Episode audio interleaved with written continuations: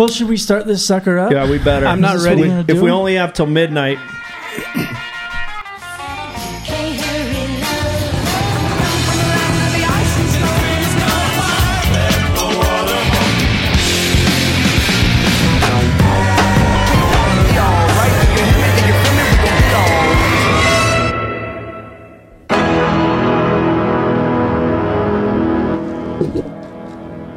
Welcome to Let the Music Be Your Master. My name is Jordan Harmon, and I'm with my colleagues, my compatriots. To my left, I'm Jason Johnson. Steve Ricks. Brandon Arnold. and we are excited to be gathered together in the Holy Garage, a special place. Uh, it's been a, it's been a while. It's been maybe a month since we did our metal episode. Has it been a month? Gosh, yeah, I think it has. And we're going to tackle. Jordan's been traveling the state. I've been traveling the globe, globe trotting.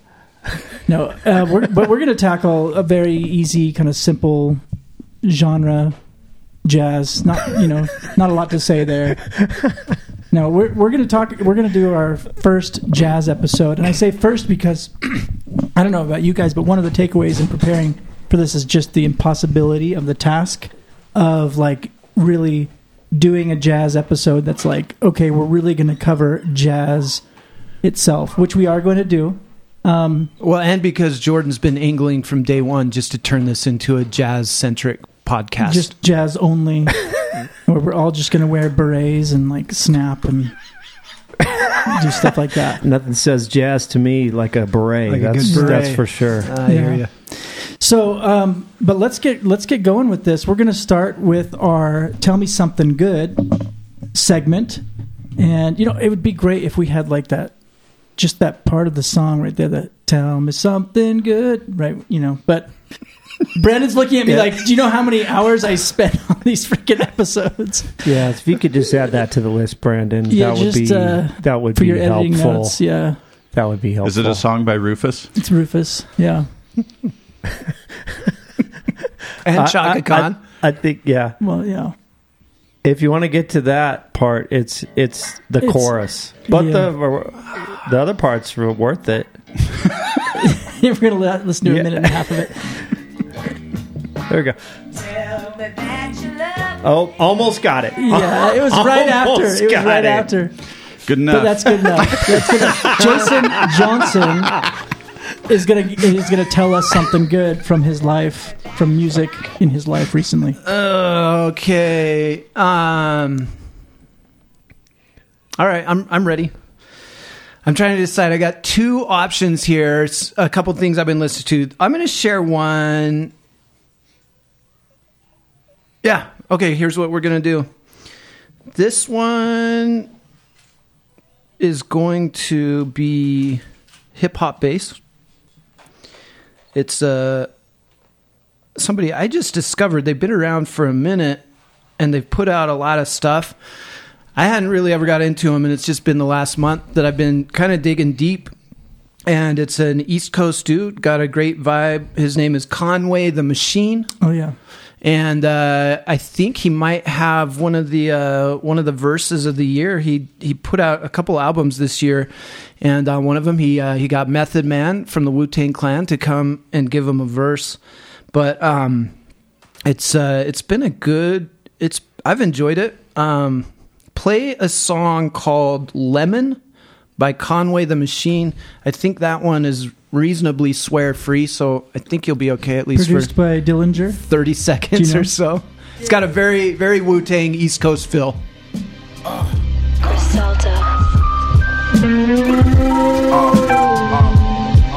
Look, play my position in the kitchen, I'm working. Whip it, bag a half and fifties, hit the strip and I serve it. If it's an issue, trust, I'm coming to get with you in person. With the extender throwing at you till I flip your suburban. All my businesses flourish. I'm on my way to my yacht. I put a six on the dock like Julius Erving.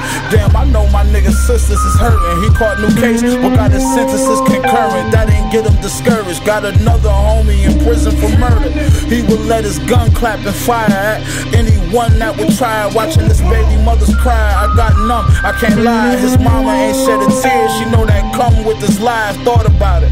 His kids was young when son got the time. Won't see his daughter graduate. Can't teach his son how to drive. Not to see where I get this ambition from. And this drive the machine. I'm iller than anyone that's alive. Look, walk the Pretty good. So the second verse on that is Method Man from the Wu Tang Clan, and he delivers like maybe one of his best verses. He's pretty good. He he got the most individual notoriety out of the Wu Tang Clan. But um, Conway the Machine, uh, I've been kind of on a deep dive for the last few weeks, and I've enjoyed it. Uh, real gritty East Coast style. If you're uh, if you're familiar with kind of that East Coast style of hip hop, and uh, Is that the gritty kind? It, a lot of times, yeah. I mean, if you want to dig deep, Gritty, go to like grimy, Mob, yeah. Mobb Deep, Wu Tang Clan. That's- like that's it's for it kind of scare. It's a little bit scarier sometimes. Yeah. Um, and uh, it's Do you Anyway, know, we it's had a good. discussion about it. I sent uh, back in January. I sent a clip of Griselda with Conway, Westside Gunn, Mm. yeah, yeah, yeah. on Fallon, and Brandon had a, a few. he's like, "This music is just sounds like uh, a loop, like fruit, like something from uh, what was it? I can't remember what it was exactly. But we had this discussion about hip hop, but it was one of their songs, and I actually saw them in concert Oh, nice. in Denver in uh, was it right in March, right like the week before everything shut down. Like it was already a Nice. little bit. I went with so I've got a cousin and a friend who are way into this group, as in every time I'm with them, they're this is what's playing in their car. good. right? Sh- was it a Yeah. good show? It was interesting. It was uh, it it was it was a good show. They were really good.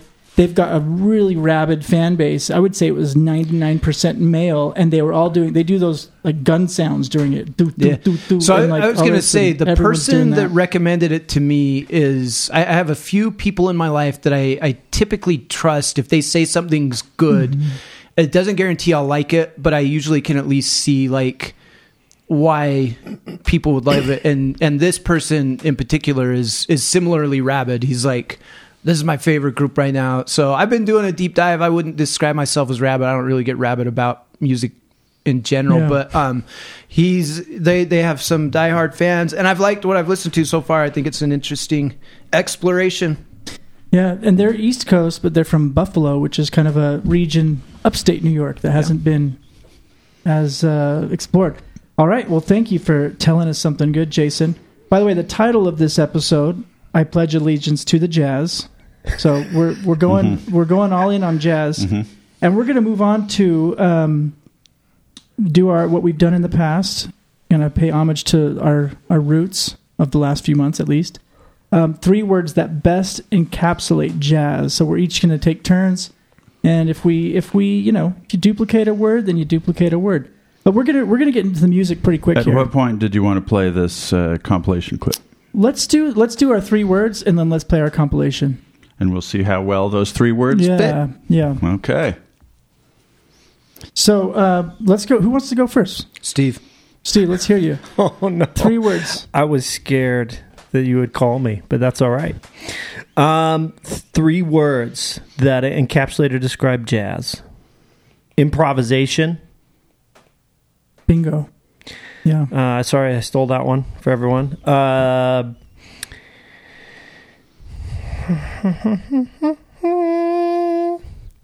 bebop. Big band. All right. that was really good, I Steve. like it. I like it. I like it. Uh, yeah. All right, and we'll we'll kind we'll of have- the kind of the the big the, the large view the the zoomed out view those are the Right. three i guess those those three words or areas or whatever are sort of all relate to my experience but you guys will fill it out now with some better words That's- go I go like it. Brandon, you up? Uh, I agree with Steve's improvisation. I think that's a big part of it. Uh, I'll, I would also say soloists and musicians' music. Okay. Interesting. all together I think he did four words. Interesting because one of mine was improvisation, which both of you said. One of mine was musicians, similarly in that, right? Musicians. We'll talk about it later.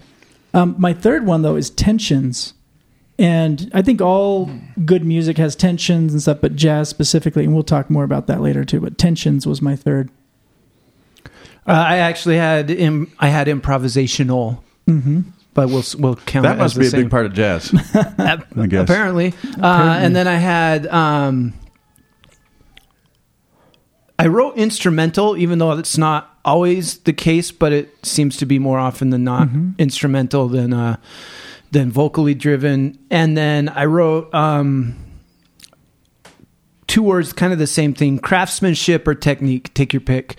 But there's a there's a certain level of I think like high level craftsmanship to it. Um, these are these are typically musicians that would be described as um, really good at their craft. You can't like learn a few power chords and then like become a jazz star.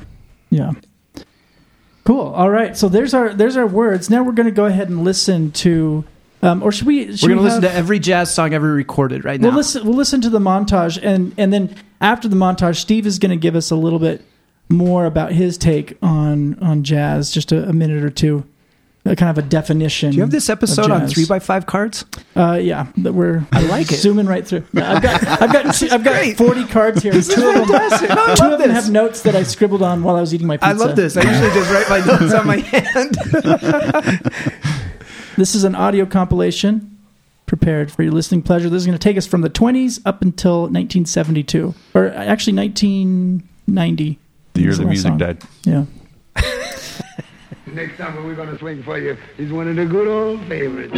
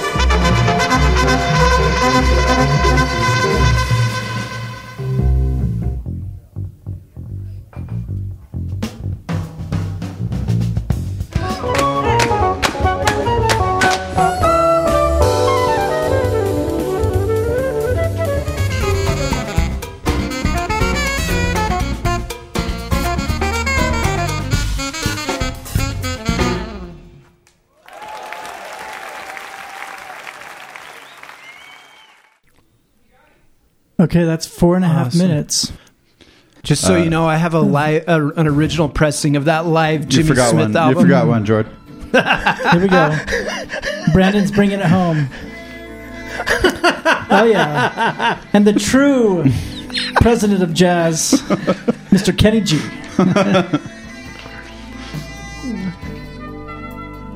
Oh man, that's Oh, wow. like that's like eating a really good meal and then saying let's let's just top that off with some like crap on a plate. Come on, that's maybe unfair to Kenny G. Twinkies but- with Tabasco. Yeah, yeah, maybe it's know. more like I don't that. know. So And apologies to our Kenny G fans out there that Jordan just alienated. Uh, yeah, that's true. I do have a Kenny G story. Did I share it with you guys? I've not heard. Oh my I gosh! mean, well, first of all, who doesn't have a Kenny G story? But sure, let's I'll- hear yours. uh, do you want me to share? I guess now's Yeah. the time. Okay, I'm I've been playing saxophone for a few years. I'm 12 or 13 years old. We just moved to Utah. My sisters and my mom listen to Michael Bolton and Kenny G. Probably my sisters more, and he's coming to Salt Lake. Not Michael Bolton, just Kenny G.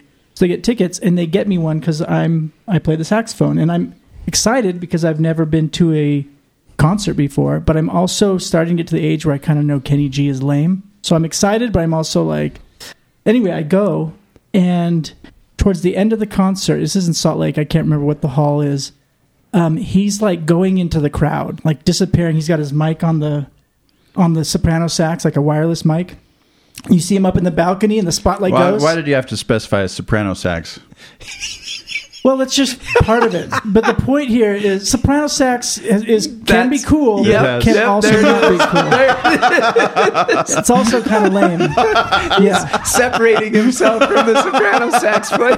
yeah, yeah. But no, you guys will not believe what happened. It's seriously out of a movie where he's up in the stands. People like, where is he? Where is he? And then people are applauding when they see him in the spotlights. and he's like playing, looking at the eyes of some woman that he's playing to. Ooh, wow. All of a sudden, he's gone for a couple minutes. Everyone's looking around. Then I see all the eyes turning towards me, and I look up, and he's walking down, and he stands right above me and is looking into my eyes, playing the soprano sax as everyone's cheering, and I'm uh-huh. sitting there looking up, thinking, like, I, I don't know what I was thinking, but it was very embarrassing and very I don't know if I surreal like this and attention. strange. Yeah, it was very strange. Um, it was like Wow. I wish I could brag about this. by- yeah, by I wish Kenny I G. could brag about this, but I can't. Of course you can. Yeah, it was just It's, anyway. like, it's like a step down from the accordion guy at the Italian restaurant. I think I was one of the table. only like men there in the concert, right? Like, at, especially at my age. But so I think Yeah, eventually man. we are going to have to address the, the Kenny G issue, but we'll we'll save that for maybe part two. But there's so much good stuff to talk about. Yeah. I mean, yeah. let's Well, let's well, not I don't get think there's an issue, but what's the issue? well. anyway, smooth jazz, let's move on. right? Yeah. Smooth jazz. Let's move on. Yeah. Uh, let's we, let's talk about. See, we got to we got to start from a place of love. We got to Yeah. talk about what we love about jazz before we. Brandon wants to come in here and just like just trash on whatever genre it is. Like he came in with metal. Like okay, let's talk about My- new my wave own- is corny. my own pick. Metal, Metal is sucks. stupid. Jazz. Let's talk about Kenny G. Come on. All right. He's like that little bumper sticker on the back of big trucks, you know, Calvin just peeing on Yeah, yeah. something. Or I'm like the the, blank. I'm the bumper sticker that's. It would be if Calvin was peeing on the brand of truck that it is. Yeah. Kenny G is Yes, a, is a good like if player. Calvin was peeing on a Calvin it's sticker. another thing where if you were born in the late meta. 70s, I think Kenny G was synonymous with lame. But we'll move on from that. Let's talk about jazz music. And Steve is going to give us a little rundown of your kind of definition of jazz, one man's definition of jazz. Not just one man, the man. I'm going to go to two external sources. So, first, I'm just going to read a brief entry in the Rolling Stone Encyclopedia of Rock and Roll. Look at On this jazz. dude bringing Excellent. books to Yeah, the podcast and I recording. feel, I feel like you know the we are talking about jazz, but I feel like you know the the lens or the the focus of this podcast is more rock, pop mm-hmm. music, or whatever. And that's at least that's mostly what's been covered in the decades you guys have done and in the genres we've done so far. So I thought, well, that's not much of a stretch to see. Let's see what the you know the the rock aficionados say about jazz. I think it's a decent general description and introduction, and we can use it as a springboard to see what we think. Jazz is music that depends primarily on improvisation and reflects a long tradition of changing ideas of structure, freedom, and swing. The first music known as jazz was the New Orleans style, later called Dixieland, in which a small group would improvise collectively on a well known tune. No one in particular carried melody or harmony, but everyone was aware of them. In the 20s, Louis Armstrong, Louis Armstrong, and others began to separate soloists from accompaniment. Each permitted different degrees of freedom, an idea that ruled jazz for the next few decades through the harmonic and rhythmic revolutions of the big bands of the 30s swing era Duke Ellington, Count Basie, Fletcher Henderson, Benny Goodman. Bebop in the late 40s, Charlie Parker, Dizzy Gillespie. Cool and hard bop and modal playing in the 50s, Miles Davis, Thelonious Monk. In the 60s, John Coltrane began to work on a fusion of Eastern and Western improvisation, while Ornette Coleman, Cecil Taylor, and others reconsidered collective improvisation in the light of new ideas about rhythm and harmonic freedom. Rockers toyed with jazz in the late 60s, and Miles Davis tried a version of jazz rock that spawned various 70s bands. Pure jazz, meanwhile, grew ever more eclectic in terms of structure and style, with bands like the Art Ensemble of Chicago and Air drawing on music from ragtime to Indian raga. Jazz is a continuum, more respectful of tradition than rock, and in places like New York or Paris, it is possible to hear musicians from every jazz era still working. Love it. I like that. I'm glad you. I'm glad you read that because I've been. You know, the history of jazz is, I think, a big part of talking about jazz. Is it's such a um, it's a genre, or you know, Jason, or maybe a group of genres that is um, so embedded with what's going on around, and in a, in a way, you could say maybe jazz is dead in in the sense that you can talk about it in a very concrete way. Like jazz isn't in the zeitgeist like as as popular music anymore. Hasn't been for for many years. Uh, it still is influencing music a ton, and there's still great great jazz musicians putting out great albums. But there's a very kind of uh, time based thing where you can look at where jazz grew out of ragtime and out of the blues, and the, the Dixieland thing starts, and then you can get up to where fusion kind of you know after that and free jazz it, it became it just hasn't really been popular but it's so you can study it and talk about it in a historical way. That's that's interesting. Um, any thoughts from jason brandon about what uh, either what steve read or what we listened to as you were listening? What were you noticing or as you listened to steve reading about kind of the history? Any thoughts you want to add in Uh, I, I think it it gets kind of attached at a certain level to like American history as well. Like uh, that, I think that's something that I think some musicians are particularly proud of. That's like one of America's great exports to the world. con- Am- contributions America's to the world. music, America's classical Yeah. music, Yeah, I- America's invention, stuff like that. and then that. when you, look know? at the like who contributed what, that's it, it- jazz is I think pretty universally accepted as an American creation. Yeah. It's int- when I, I was thinking about the correlate with American history and jazz kind of coming up in the especially in the 20s, right, you know, and it was happening before then, but around World War 1 to Vietnam War and all the stuff that happens in between there, you know, jazz is kind of and and other kinds of music, but but jazz especially in the 20s, 30s and 40s were were the popular music that was you know what kids were going to dance to when they wanted to go dance. They were li- they were dancing to jazz music.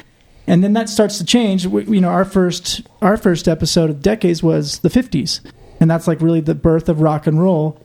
And uh, the 50s has great jazz it's my favorite jazz decade for sure 50s but it's already to the point where jazz kind of had to make a comeback with you know Dave Brubeck and such to to be like popular again. And there was other musicians who were popular, but it wasn't. It was already like not the popular, the main popular thing as rock and roll was coming up. Um, and then from there, you get in the '60s, and we did our America versus the the world episode, and I think you did Duke Ellington. And for that episode, when I was studying Duke Ellington, it, you know, we talked about how in the '60s he was playing in high school gymnasiums. So like jazz, especially big band jazz, had really, you know, just no one was really paying to go listen to it. I think it was no longer attached to youth culture at that point. Right. Like I, I think a lot of what drives music in particular is is youth, youth culture. culture. So you have you've always had musicians Oh, oh, loving oh. it and listening to it, but yeah, Steve. Mr. Kotter, Mr. Kotter. No. Um, It's one of the sweat hogs. Uh, th- this this kind of links to what you're saying, and I got to give a shout out to my you know my te- my former teacher friend Mike Hicks for helping me to this. But uh, you guys will will probably recall these lyrics from Chuck Berry's Rock and Roll Music, verse one. I have no kick against modern jazz unless they try to play it too darn fast and change the beauty of the melody until they sound just like a symphony. And so this is in the 50s, right? I think. And, and it's like, uh, it's, it's such a, a very insightful, succinct uh, take on, I think, bebop, modern jazz, and kind of this transformation you're talking about. You know, Yeah. that, that it shifts from being the popular dance music Yep. to this more esoteric art music. And it has to do maybe with the tempo, it has to do with the fact that these bebop uh, musicians are taking these uh, traditional chord changes and then changing the melody into these crazy bebop mel- you know melodies that no one can sing to really or or they can't follow it. And that's kind of where I think that you know you see the the memes and the video clips and whatever that float around that that that bag on jazz or that say oh my gosh how how long is this solo going to be? or whatever whatever. That's where it starts Yeah. is with bebop. But that's also where those of us that just love jazz that's often kind of the sweet spot you know the those small groups the innovation of these these amazing virtuosic musicians but anyway Yeah, that that's a good point. Brandon, you got something?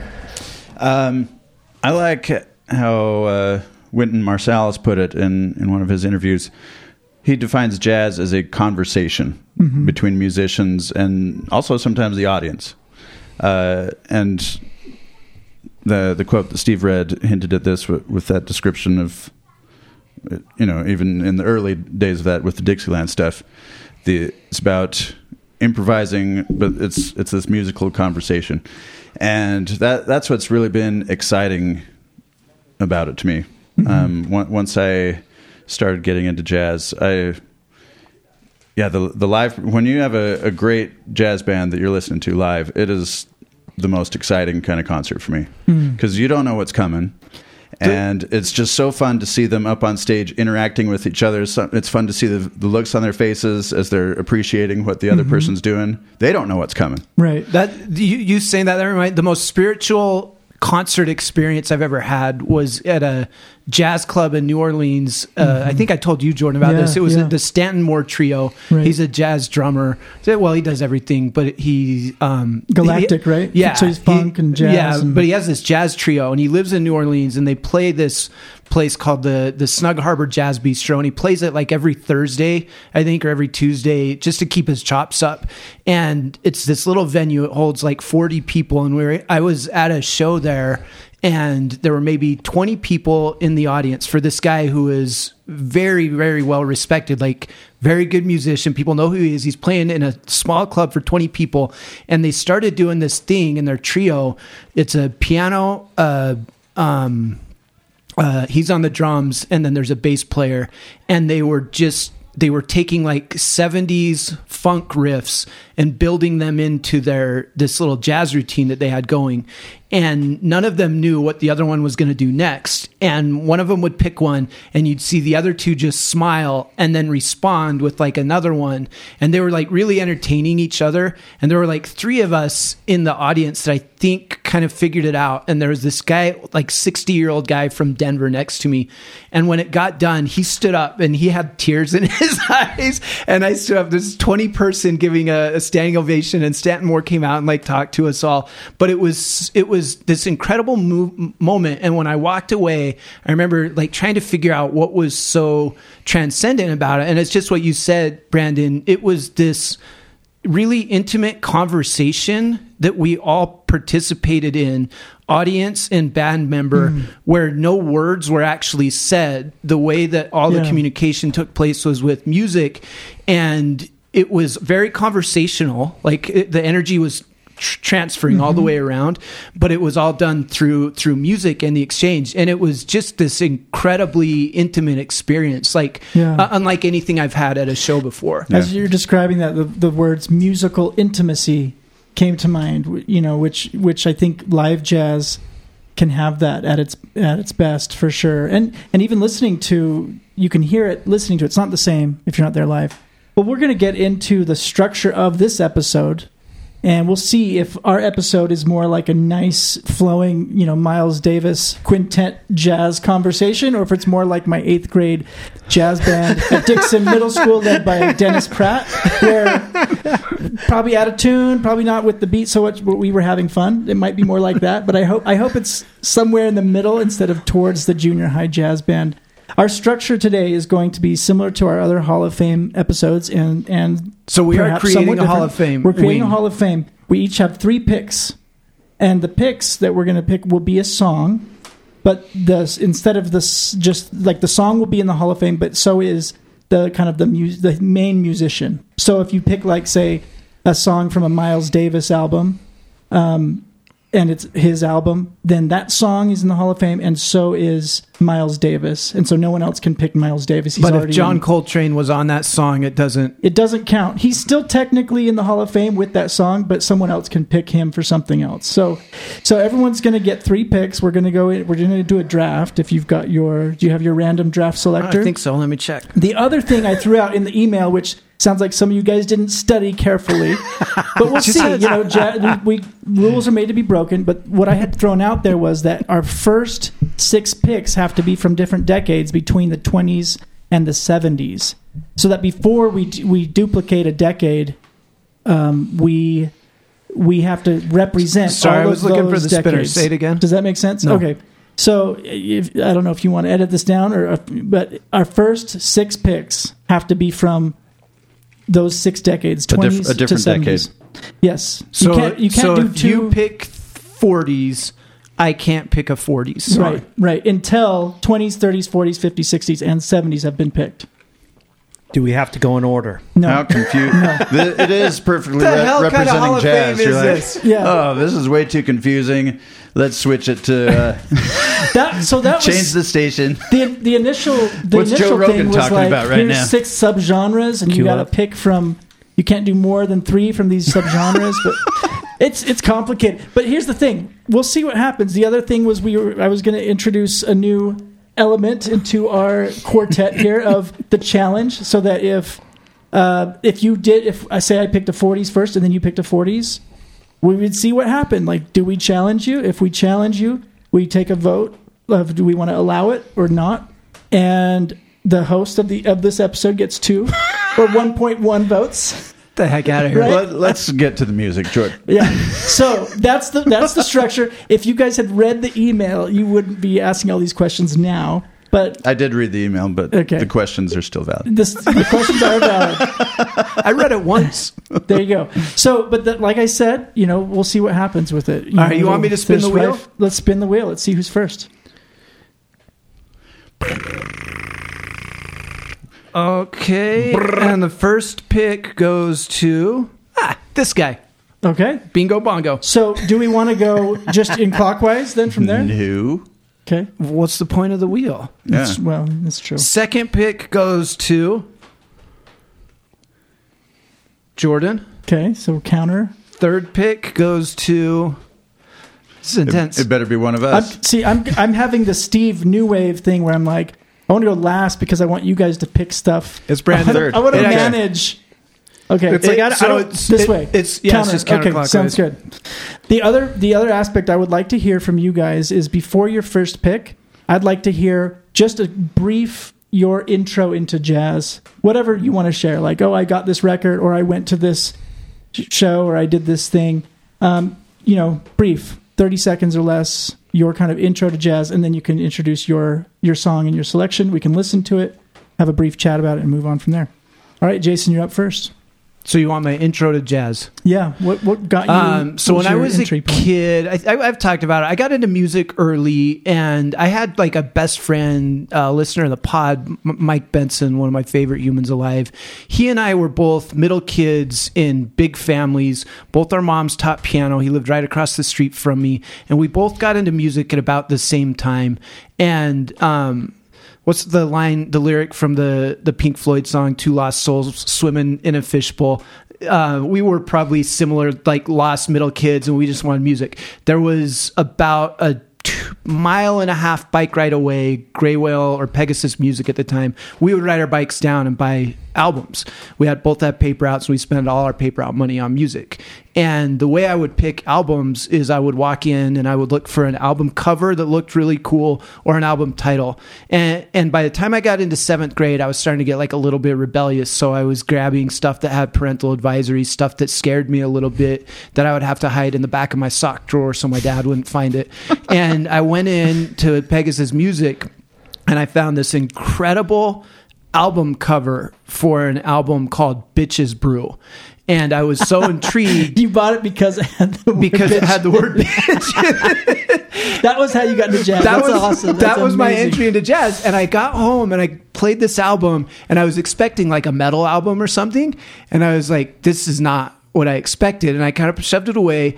And then I was reading in, I got, um, I would drive, I would buy guitar magazine, guitar player magazine down at 7 Eleven. And I read an article and they were talking about like Miles Davis and Johnny McLaughlin. And they referenced, um, I think uh, Miles runs the voodoo down in Bitches Brew. And I was like, I'm going to listen to it again. I went back and listened to it again, and it kind of blew my mind. I was like, this is really good. And I remember running across the street to Benson, saying, you got to check this out. And like, that was our entrance into jazz music. And from there, it, it, Nice. it just kind of became a part of how we engaged with it. Nice, but yeah, nice. that was what an album to start with, huh? Yeah, that's great. So All right, what- so now, what's go your pick? So now I'm just supposed to pick a song, Yeah, but whatever one I pick wipes that decade That- off until yeah. we fill out the Right, decades. right, right.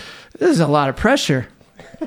All right, well, I'm going to stay away from the 20s and 30s. Um, I. I'm, just, just not as comfortable it's with gonna it. when it gets around to me, I'm definitely I'm gonna be stuck I'm with going to the go 20s hard and 30s. for I a can tell. 50s, I think. Uh, let's go with. Um, sorry, sorry, sorry, sorry, sorry. I know. Is there a timer on me? Okay, I'm gonna Should go. Yeah, I know what I'm gonna do. I'm gonna go with. I'm gonna go in the 50s. Oh, I'm gonna throw people. I'm gonna see if if I can upset some people because I'm not gonna take the most obvious. It's a great 50s song. You'll probably all like it, but uh, it's it's maybe not the most obvious from the 50s. But I it's maybe one of my all time favorite. This is a goosebump song for me. This is one of the few songs that I can put on for my jazz list that my kids don't get mad if they're in the car and say change the song. Um, I'm gonna go "Moanin" by Art Blakey and the Jazz Messengers. Um, I don't know what to say. Art Blakey was a drummer. Uh, the Jazz Messengers were kind of this rotating jazz crew, and I think this would this album Moanin would be considered probably kind of their masterpiece. But this song is just freaking incredible to me. It's full like about a minute to get into it, and then once it hits, it's full goosebumps. Like the hair on my arm stands up. Great pick. Let's hear it.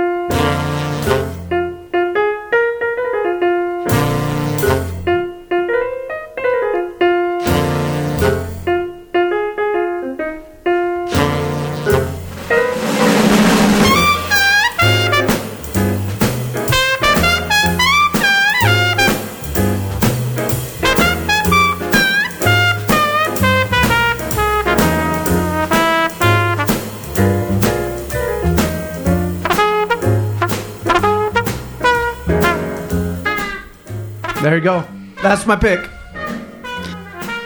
It's a great pick. Love it. Yeah. What? Uh, tell us about Art Blakey. I don't. I Jordan or Steve's probably better versed on him than I am. I know he's a, a jazz a drummer, drummer. and he played with the Jazz Messengers for how long? It was, I think it was his group. Did he right, start Steve? it? And he, there was the rotating. Like I did, I watched. Uh, I was watching something with him this week where he was talking about how he loved. Um, you know, basically, he wanted to play with young guys because he wanted that kind of where is where I was are going to things say that going? it, it felt like it was typically almost like a launching point for Yes. young guys to come in, and then they would go It's off of a on of kind of a solo career. Yeah. And he had this this rotating um, crew.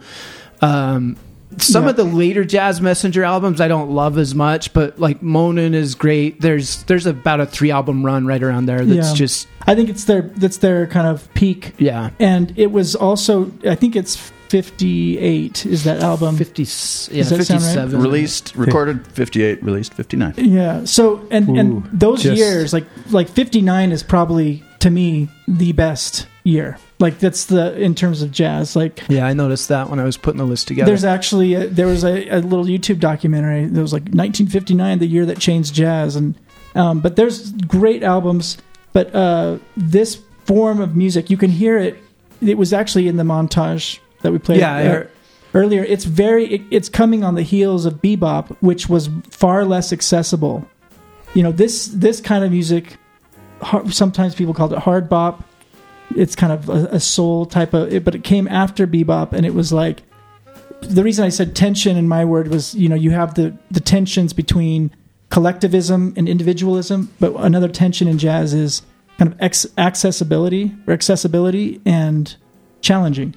And this is it went really far into the challenging like we're going to do stuff that like is more kind of intellectual or just technical and it's it was cool at the time but after a while people just trying to play fast and less melodic uh, you know less lyrical it was natural that the pendulum swings back to let's get more blues gospel something that you can really feel like in your soul. Let's get that and that the tempo slows down and you get these melodies that are a little more kind of like you, you're kind of grooving to it more and that's where hard bop and and that stuff came in and, and this album was a huge kind of piece of that.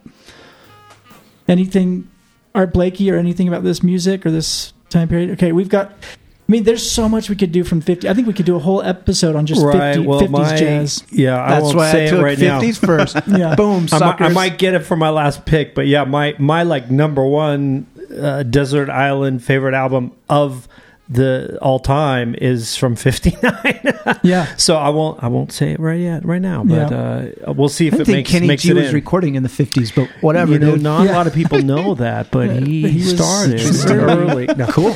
All right, so we'll move on to the next, and I'm trying to figure out if I want to, you know, I could leave. I think we're all probably, maybe not, but I, I'm with Steve. Like, how do I want to go with 20s and 30s, or do I want to leave that for someone else? Um, so I, I'm just going to go with um, someone that I really want to be in the Hall of Fame. So I want to make sure he gets in there. Um, I'm going to go Charles Mingus. Um, from the album Mingus Um from oh wait no I can't do this this is 59 I can't do it Boom. what was I thinking okay Ah. So all right. wait, wait, wait. could probably But find out a of 60s curiosity, Mingus, but- yeah yeah um, or- is there a limit on the number of songs an artist can have in here? Did you make yeah that? one because they're already in Yeah. So one per artist, yeah yeah one per artist. no matter what. and the other thing we said is we can't do a song that we've already featured on the podcast at all like in other words that song is already in that song and even I think we said album I think that was your recommendation Brandon that album is already in or was it just the song like kind of blue is already in Yeah. from Miles Davis Yeah. So nothing from Kind of Blue can be in. right, but we, you can do other Miles stuff. Okay, all right. Let me let me let me switch this up. Okay, This is starting to feel like Settlers George. of Catan. It so. I'm so excited. okay, I'm so am glad I I, gonna got buy wheat pick. or am I gonna? I don't know. okay. I don't I'm know gonna what go twenties. I'm gonna go twenties. I'm gonna take um, East St. Louis Toodle-Oo, and this is 1927. Duke Ellington, his Kentucky, uh, what's it called? His Kentucky Club Orchestra. Jordan, you bastard. Yes. So this isn't Steely Dan, huh? That's it- weird. Duke Just kidding. Ellington is one of the greats, of course. Brandon, you know, did some some work with Duke on our for further podcast. Wait a minute. Wait a minute. this isn't it. This is the Steely Dan version. No, no, no, no, no. Get rid of this. I love Steely Dan. but This this version of it, I yeah. I'm so No. happy right now. No, no. It's the first one that came up. Come on, Brandon. Come on, Brandon. Jordan, you just got Marky marked. I know. I said Marky Mark for sure. He's marking marking all over this. Yeah. the, yeah. we led us into the Kenny G discussion. Jordan, you were the too one that celebrated Okay. the troll. So Yeah, that's true. this is uh, He's- this is tr- exactly what I think you wanted. East St. Louis Yeah. Toodle-Oo by Duke, Duke Ellington. Ellington. Anything you want to say before I play it? Uh, no. Let's just let's just listen to the colors. Listen to the the shapes.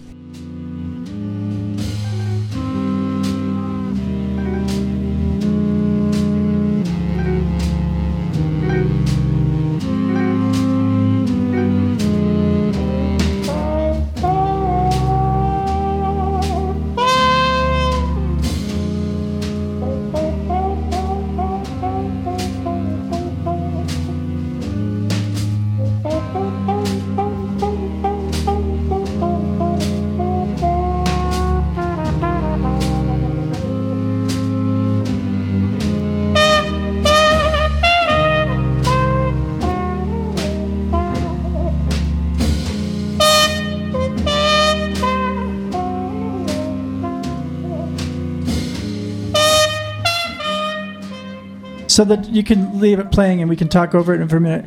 This this sounds this sounds slowed slowed down. I wonder, Brandon. Yeah, I mean, if you want, uh, when you're searching, if you search like original, original, because I'm not sure well, there's this not is going to be the an original, from the recording. 20s. though. There's there's, Well- uh-huh.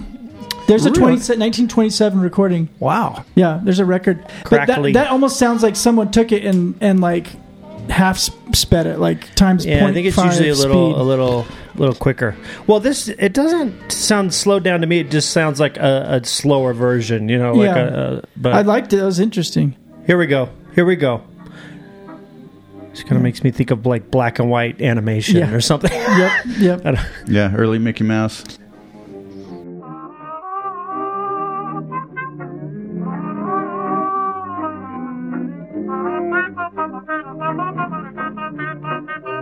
So the trumpet player named Bubber Bubber or something like that. I forget his name.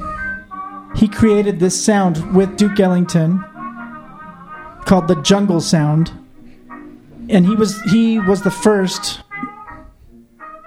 to use this plunger style with the trumpet. But you can hear how there's this innovation of using the instrument to try to get a different almost like a talking uh, kind of more of a human voice sound out of it. Um, but jazz had already been becoming more and more popular. This is the Roaring Twenties, right? And um, Duke Ellington's career spanned so much of jazz, such a backbone in the in the music. So that's uh, yeah. You didn't. Uh, you didn't That's tell East how you St. got Louis into jazz. If to- you want to stick with that whole thing, What's that? you didn't tell how your introduction to jazz. Oh, you yeah, want I that whole didn't. thing. I think we started the episode with that. Oh, Oh, that's true. That Kenny was, that concert. was Okay, go not ahead, it. Brandon. No, that was Okay. not it. That was not it. So I got into No, no, no, no, no. that was not it. I'll, but I'll be brief, and I'll say seventh grade, back to Dennis Pratt. You know, those of you have played in bands in terms of junior high, high school band, whatever, or played an instrument, taken private lessons. You know that your parents, you know, want you to practice maybe more than you want to practice at times. Um, so I liked playing the saxophone, but I didn't love it, and I would practice. But I liked playing. But then I learned something called the blues scale, right? One flat three, four flat five. You know, um, these this way of playing instead of just the normal major scale. And all of a sudden, I loved practicing the saxophone, and I would play the concert F blues scale up and down in seventh grade in my room, and I didn't have a hard time practicing all of a sudden because I loved it. And what it did is all of a sudden I could improvise, in a sense, to to blues music, uh, to a twelve bar blues. And so, and I took that into jazz band, and because I had the scale under my fingers, I didn't have to think about it so much. And you, and there was a freedom of just like I'm making up songs that sound good uh, just with this instrument in my room, and I don't even have to you know, I want to play with other people, but even if I'm playing by myself, it sounds good and sounds fun. So that was one of the key moments for me was learning the blues scale on the saxophone. All right. Brandon's up. I like Brandon's story better. I'm up. My first. Well, it was a very intense experience. I wouldn't say it was uh, a sexual experience, losing the blues, sca- learning the blues scale, but it was a, you know, it was exciting in its own way. Let's say formative. It's formative. I guess you could take the metaphor and say it was reproductive in a way. I don't know. Oh my goodness. Generative. Uh, parents. Okay. Uh, my uh, let's see how we we grew up in in the eighties, young youngsters in the eighties, and therefore we were immersed in the ubiquity of the saxophone solo. Not not as it relates to jazz, but in pop music, it was everywhere. Um, and I'm thinking specifically of "Careless Whisper" by Wham. Um, but it was it was all Great over the new place. wave group, by the way. Yeah, uh, it was all over the place. Like you, you can't find a band in if they released an album in '87, it had a sax solo in there. So by the time I'm in seventh grade and have the opportunity to join the school band, I wanted to play saxophone. Um, hadn't ever knowingly listened to jazz yet, and I don't know that we played jazz in that band. I think it was more of the the uh, Symphonic stuff. yeah, symphonic stuff. Why there's a saxophone in that, I don't know. Um, but that was the the instrument I was most enamored with. Gave it up after one year because I hated having to carry it home when I walked home from school. Um, so that that was that was it as far as that instrumentation goes. Then by by the time I'm in high school, uh, favorite thing to do on any weekend in particular, but heck, weekday if if it's happening, go for it. Is go to whatever local show there is. And my favorite was Iceburn, this band from Salt Lake. Uh, they're more of a metal prog kind of thing, but with a lot of jazz elements to it that I didn't know at the time. Um, and they'd play in Provo a lot, play in Salt Lake a lot. So we we went to a lot of their shows, and we find out that they are playing this uh, this one weekend at Mama's Cafe, which is traditionally more of an acoustic venue. Um, so we're like, whoa, Iceburn at Mama's Cafe, let's go check it out. And we show up, and they've got an upright bass and uh, drum, you know, drum set, still still electric guitar, um, but they're dubbing themselves the Dirge Trio. Uh, occasionally Dirge Quartet if their saxophonist is there, um, and they're playing. I come to find out later jazz standards, a lot of Miles Davis, Thelonious Monk, that kind of stuff. But I hadn't. It was all new to me at the time, and I was blown away. I thought, wow, this is really cool. I hadn't realized how how cool jazz can be. Um, and that's that's when I started buying some of it for myself and listening to it more. Very nice. Dirge Trio, Mama's Cafe. Awesome. Let's hear your pick. Okay, uh, so Jordan, that sob, stole stole my pick. I I was going to go with Duke Ellington.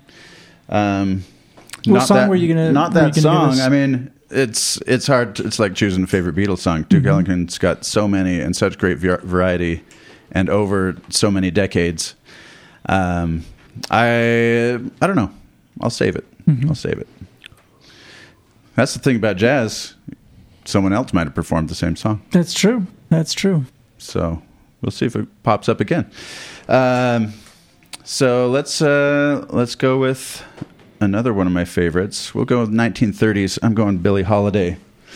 Um, we need to get some some vocal representation, and she is she has got one of the greatest voices of all time. Um, really unique voice, unique style of singing. Um, I know for for a while she was with Duke Ellington. I think I think I remember reading that. Also with uh, Count Basie, if, I, if I remember right. There was a lot of collaboration, like everyone playing with everyone else. Yeah. So she started. She started professionally singing really young. I think she was 15 when she starts playing at, at live clubs, and eventually gets recording contracts. Um, a lot of songs by her that that I could choose. Um, the one that I listen to the most is Solitude, which was written by Ellington. I, I think she recorded that one in the late 40s, maybe 50s. Love that version of it. So hauntingly beautiful. Um, but maybe for its, since that was more later in her career, uh, I want to go with this early one that made a big splash and was really controversial at the time. Uh, Strange Fruit, Billie Holiday. Um, she, uh, this is one that she really fought for because it was, it had started out as a poem. Um, let's see who uh, who wrote this. Written by Abel Meeropol, published 1937. She records it in 1939, and she had to she had to insist that she wanted to record this, that it was an important thing to record. Um, we'll just listen to it and let the, the lyrics speak for themselves. So, Strange Fruit from Billie Holiday.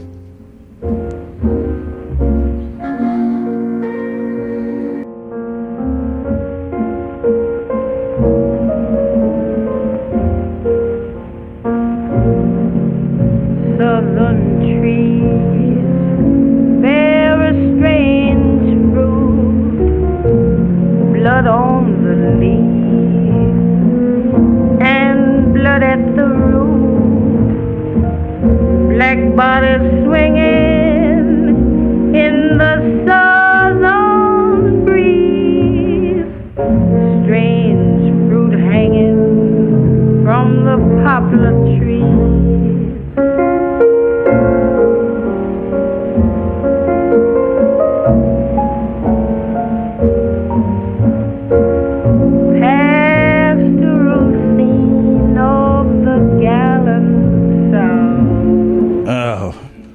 so I'm glad you picked this. So this is considered like one of the first kind of like some people I think consider this part of what opened up kind of the fight for the civil rights movement. It's it's Yeah. very if you listen to the lyrics in context, it it's haunting. It, it's it's commentary on lynchings. Yeah. and it's um, just a powerful, powerful like artifact. Yeah. B- way beyond, way bigger than just the the song and its place in jazz history.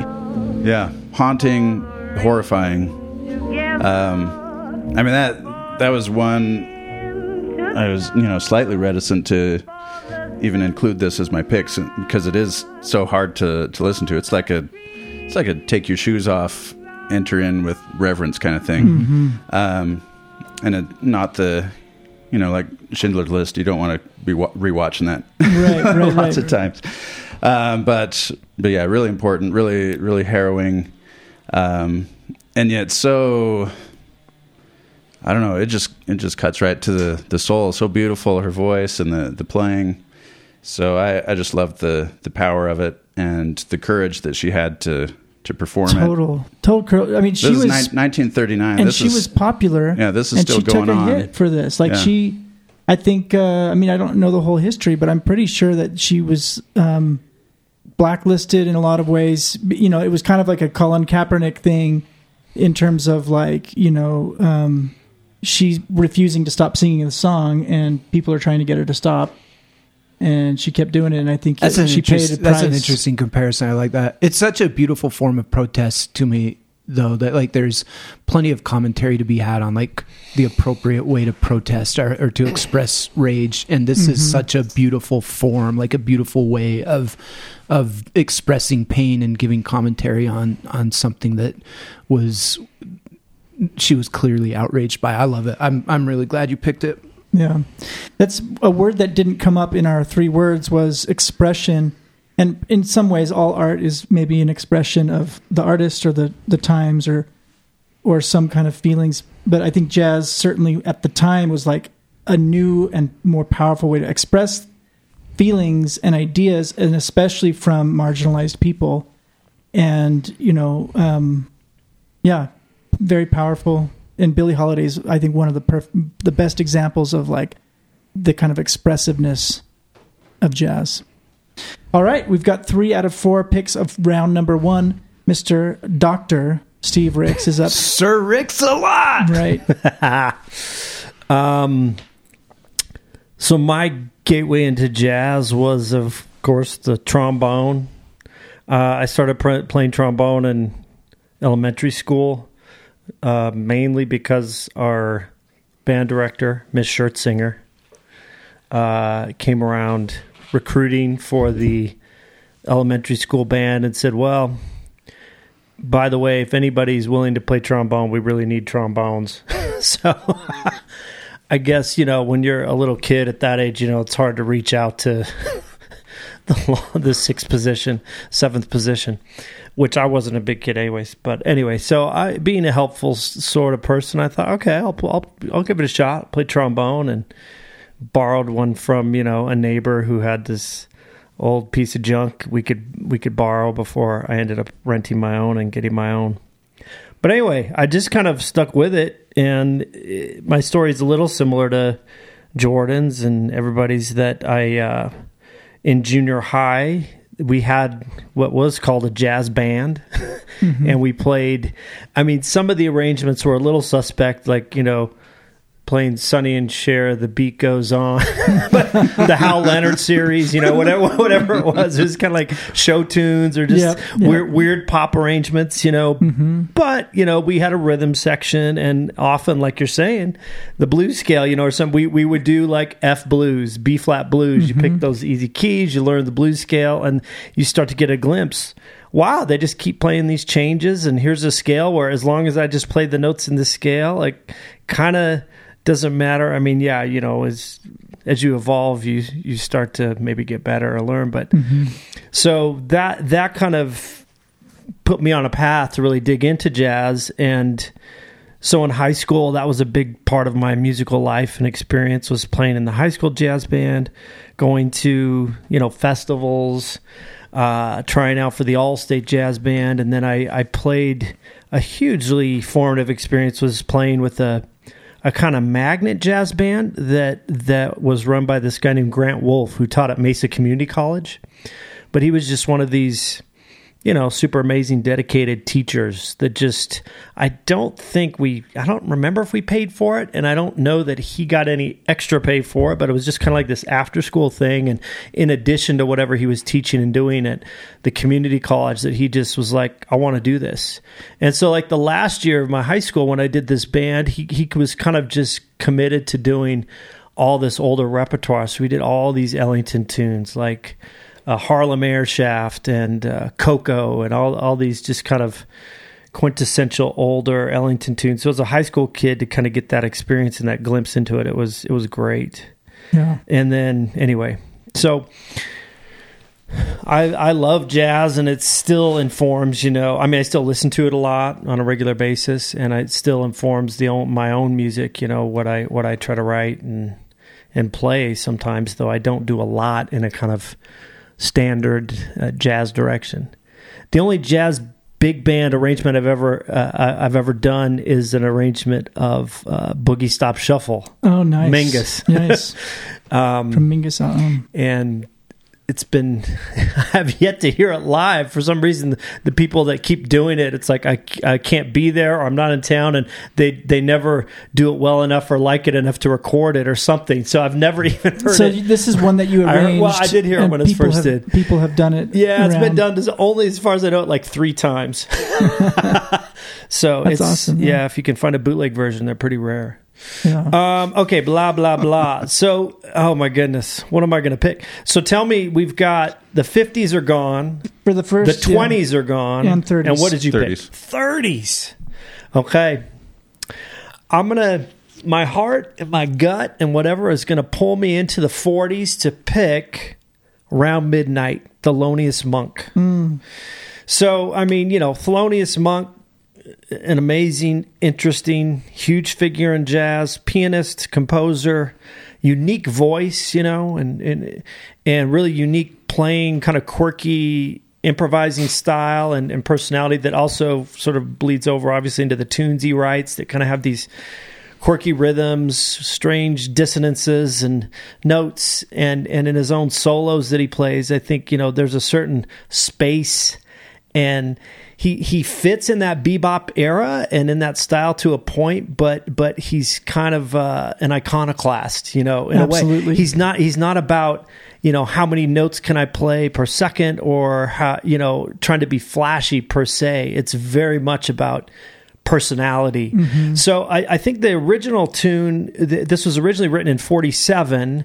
And I think if we can find the original uh, recording of his quartet, that'd be great. I think there's a Blue Note, you know, Best of Monk or something that, that has the, uh, the original he Monk. absolutely belongs and he's one of my very favorites and i'm having a little bit of like oh, i should have i should have let brandon take duke ellington and i should have chose because i wanted there's a, I don't know. there's a monk song from the 60s that i was excited to but i'm glad you this is a great tune as well so Well, around it- midnight Yeah, 1947 it's, it's one of those standards that it, uh, one of the sources I read said it's the most covered yeah jazz standard. I, I don't You can- know. you can I don't know if that's true or quantifiable, but it's certainly I'm one sure- of those that just about every Miles Davis major version, jazz person has Coltrane done a has a version, of it. And it's a such a it's a beautiful, haunting tune. The chords are so kind of rich and and dark, and uh, yeah Anyway.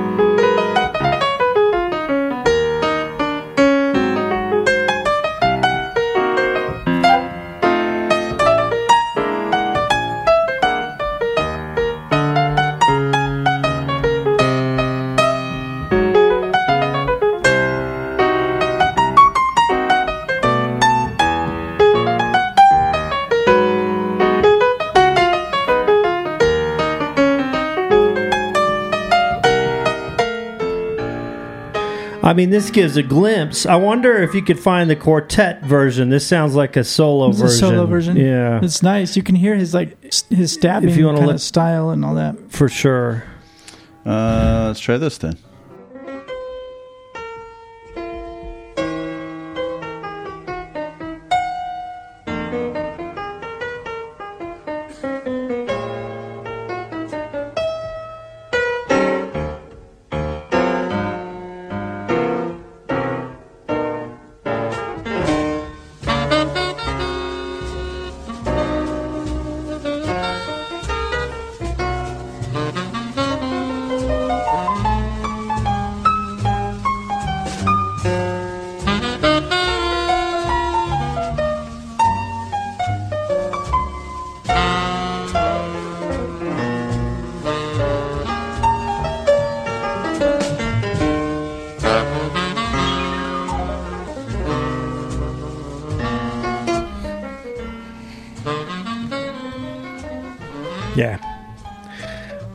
Such a great great tune great Yeah. melody. I don't know. What Thelonious seems really unique in his piano playing style. What uh, what stands out about him as a piano player? I, I remember reading once something on his technique. He would he did a thing where he would play like two notes right, like he would kind of pivot from one note to the note right next to it, kind of in his style and that chopping technique in it. I think that made part of his sound, and he it feels like he plays like hard and distinct. Yeah, you watch when you watch him, it's like his hands. I was showing my son who's taking piano lessons. He's like, "Oh my gosh, my piano teacher would hate that." You know, it's like this stabbing kind of thing, and he's he's su- super eccentric. Like he would wear The kind, kind of of thing weird that hats piano teachers stuff. would hate, right? Yeah, yeah. But it's almost like it sounds like someone who's making mistakes, but make but owning them and making them beautiful and odd and like like there's a grittiness and a an eccentricity. But he was certainly technically very good, but the technique wasn't as important as the kind of the personality or the like the the freshness or the bring your true self and uh, I don't know if you have any other thoughts, Steve, to that. No, well, you guys have, yeah, you guys have hit it and covered it pretty well. I mean that that word stabbing, and the the thing you're mentioning, Jason. Yeah, I think he playing seconds. You know, playing playing two notes that are right next to each other on the piano. And maybe even more sometimes, but clusters, you know, but just a couple notes. And maybe it's that search sonically for the blue note, you know, like if you're mm-hmm. playing a sax or or even guitar or whatever, and you can Bend it. bend those notes, you can find those notes that are in between and kind of adjust the intonation to really get a rub. And on piano, you can't get that so much, right? Because of it, just the set tuning. But he would kind of go for that by hitting those two notes right next to each other to get that dissonance and that buzz. Um, and then yeah, I mean, just the the when you when I think of the stabbing, I just think it's like yeah, the, these sharp articulations and punched punched notes, but with a but often with some space in between.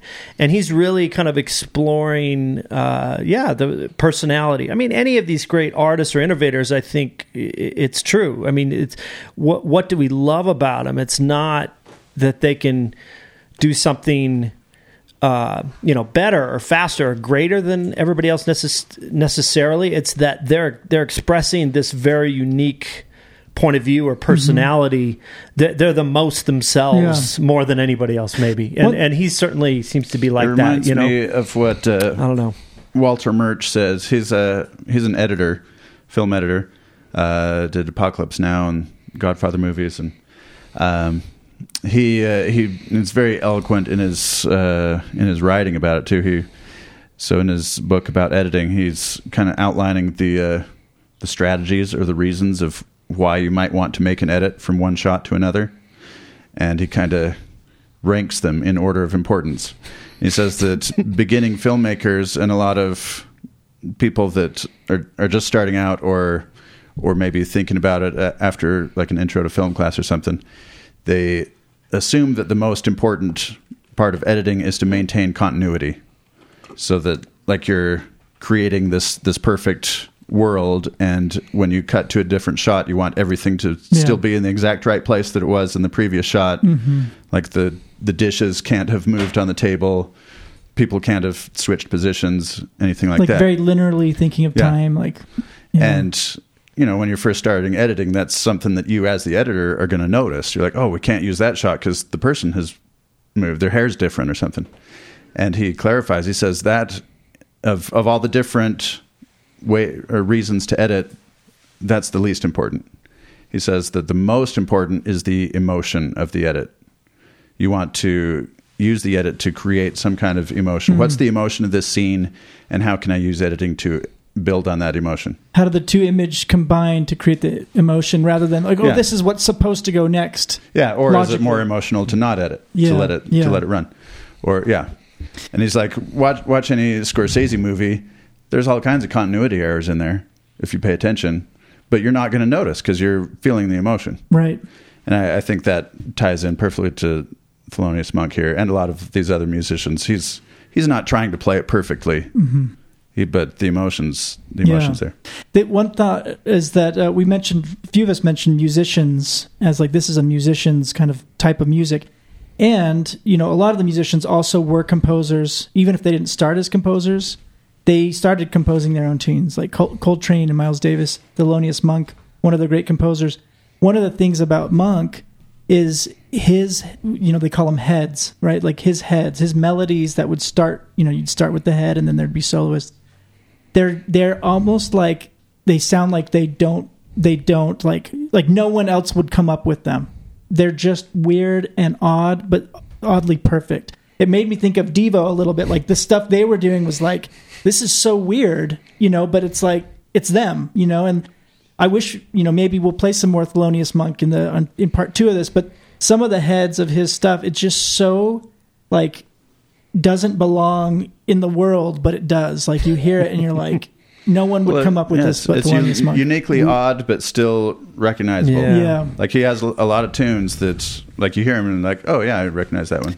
right? You, you yeah. can still kind of hum along to it. Has a melody, Yep, in its in its oddness. absolutely. Yeah, I think we have the starting point of a Rushmore of all time. Mm. We've got Thelonious Monk, we've got Devo, and maybe uh, Tim and Eric. Although, can we put them on the same And the head? Maybe, maybe they Wait, could be on top of each other. Dexys De- and Midnight then Runner. Dexys I thought it was Blue chair, Blue Chair, Dexys, and uh, checkmate. We're Ken- done. Kenny Yeah. G. We can wrap it up. Yeah. All right, our Okay. first first round. So we're of done now. our Hall Hall of of Fame. Sorry. First round is up. We're going into our second round. Wow. The 50s, 20s, 30s, 40s, and 50s have One been hour taken. per round. Here we so go. 60s and 70s. So have hold on to a be- second. So you and. I are constricted to a decade, and Sucks then to be these you guys. Hey, you got to choose first, pal. Jokes Yeah, on you. It's true. Based on Jordan's yeah decade thing, then you guys get to knock out the rest The of the hell kind decades. of and- rule is this? and So do I get an extra pick? You it's get to not, take it the hasn't 50s, worked out the way I was hoping. whining. Do I get I was four? hoping to pick last. It hasn't. It hasn't worked out the way I was hoping. No, you get. We all get three picks. Um, so you don't have anything from the 60s. Some of or us are just more constrained than others. Yeah, pretty much. Bull crap, man. That's fine. Well, I'm taking. break I'm the taking. rule then. I'm, Break no, rule. I'm taking Giant Steps Take your by solo. John Coltrane. Do your Ornette Yes. Coleman. Throw Col- please, Coltrane on here. Giant Let's Steps. do it. Yes.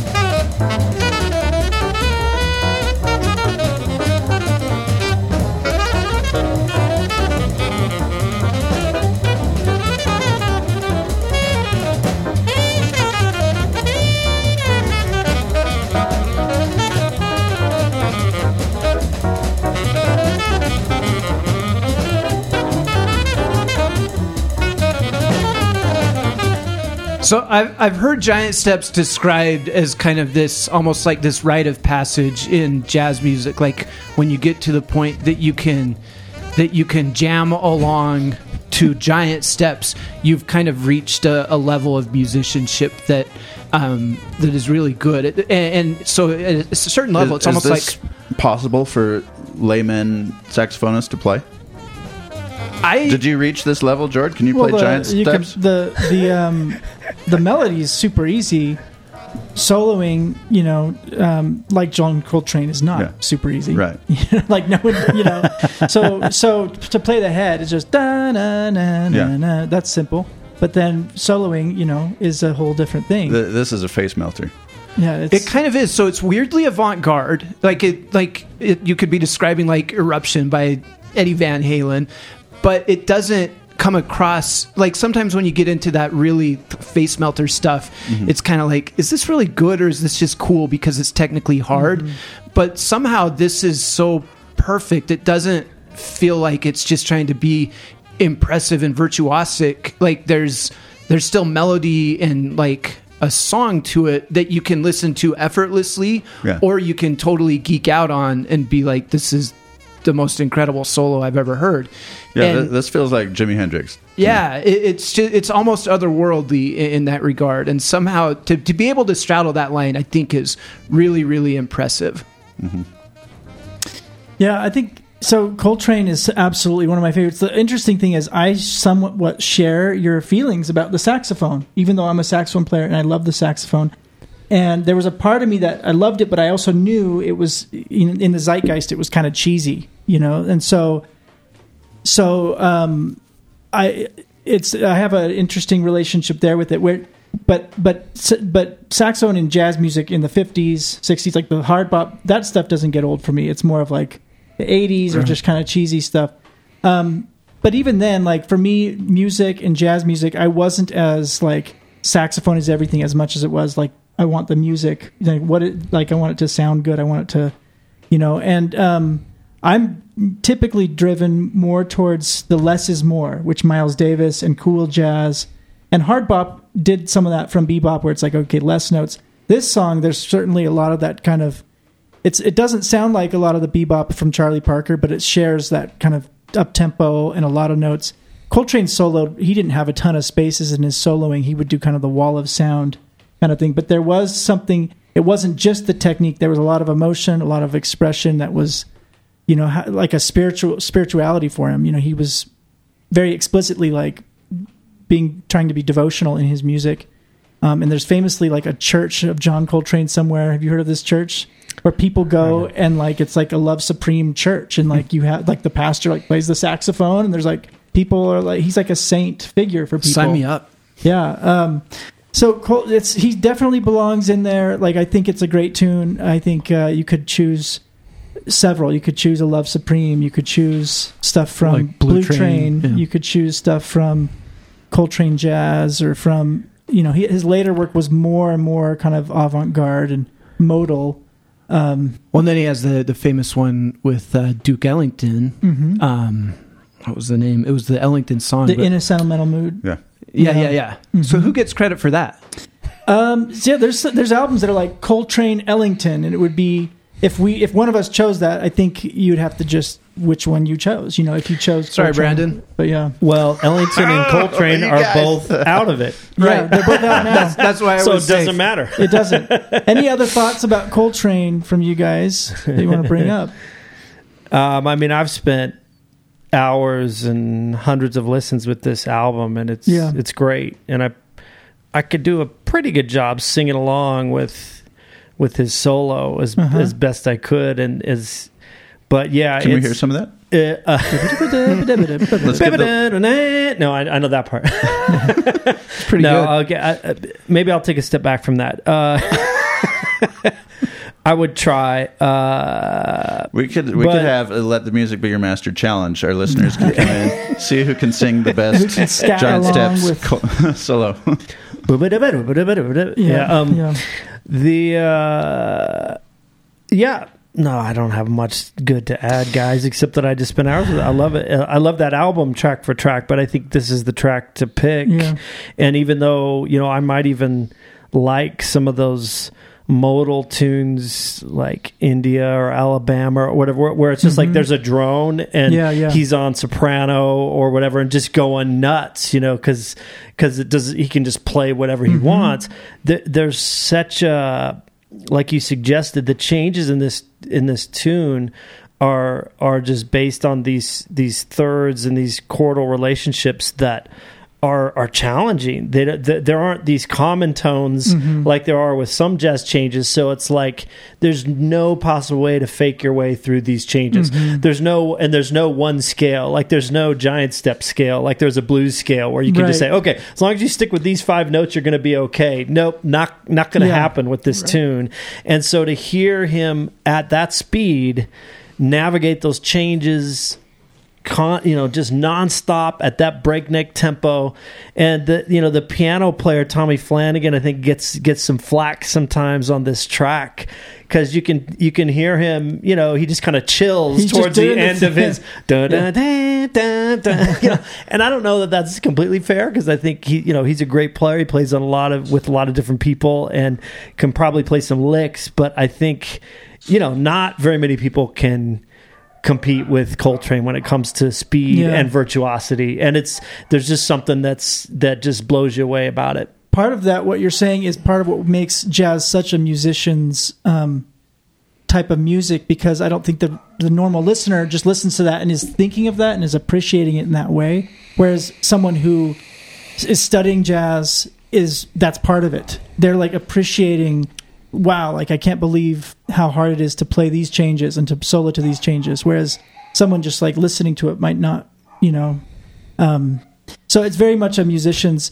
I think I think that's one of the you, you know Jason you brought up the question what is the what are the obstacles to getting into jazz and maybe we'll talk about that more later but I think part of it is you won't appreciate it that much as as much typically unless you've kind of been playing an instrument and trying to learn how to play jazz. which sounds so pretentious to to say about something like I'm I'm saying it not as like a moral thing, but just as a fact. but but I think that's one of the Yeah. challenges, and I think I, I, think uh, well, we should probably address it in part two, just kind of the reality that it is. Yeah. there's some barrier to to entry to getting into jazz. Right. And basically, when jazz becomes more popular, it's when you can dance to it. Right. Right. And so you got the big band stuff when it's swing and you can dance to it. You don't need that kind of like, I need to be a musician to understand. Or when someone Like can this. bring the soprano sax to you and serenade you. That's right. yeah. When you can dance or swoon. Oh my like, no, but where it's a ballad, if it's a romantic thing, While or making you eye can sing along with it. You guys, it was magical. I was like, Kenny G is There's playing so to many me. weird questions that I want to dig into about this, and we don't have time, It's nor so do I think weird. it's the place. kind of surreal. It's kind of like I'm telling the story. I'm like, did that happen? I, I'm quite sure it did, but it was strange. All right, so we've got our first pick from the second round, and I'm mer- very much. Um, And Tell yours tell has to be the 70s. I'm very much Yeah. regretting this, and so I'm gonna just. Uh, Oh, now he's gonna change I the might, rules. I might Oh, try to break okay. the rules. Here's what I'm gonna No, say. no. I'll go with Oh, 70s. no. I'll go with it, but I'm gonna say if anyone has strong feelings about the 70s. And wants to take the 70s, I wouldn't mind giving that Who to is them. this well, at this point, we can after you do. That's so true. It doesn't matter. That's true. You can. Yeah, nice try. I'm just saying, if anyone has strong feelings, if anyone who wants my crappy pick, Yeah. that they, Here's the thing. I just don't know. I don't know. It's not that there's I don't no know good it. things Like I post-70s. honestly, like Come on. Bitches Brew is the '70s, but I honestly have not Are you kidding me? really done much with it at all. I added it into that. I've listened to it like once. I'm not a fusion guy. I'm not a fusion guy. Don't mess this up, pal. Yeah. You got on the corner. You I'm got not a bitches fusion brew. guy. You got weather report. Come on, do something good. See, Yeah. Weather Report. I've never, you know. Come on, man. Come on. So I'm I'm I'm regretting how this turned out, but um, Might be a lesson in there, Jordan. Yeah. I'm gonna- do you know, I'm gonna Bitches go- Brew is Hey. barely 70s. George. Anyway. Yeah. George, don't worry about it. I got you. Oh, boy. Here we Yeah, I go. got got you. something- I got you got you, right? something I ready got to your go. pick. I got your pick right here. You want to take We'll it then, and. I'll No. and I'll do a different decade. No, I just know what you're going to pick. you don't. I know what you're going to Okay. pick, and here it is. Is it Chuck Mangione? Yeah. No. Oh yeah, nice, nice. Is it 70s? Oh! Da da da da da da da da.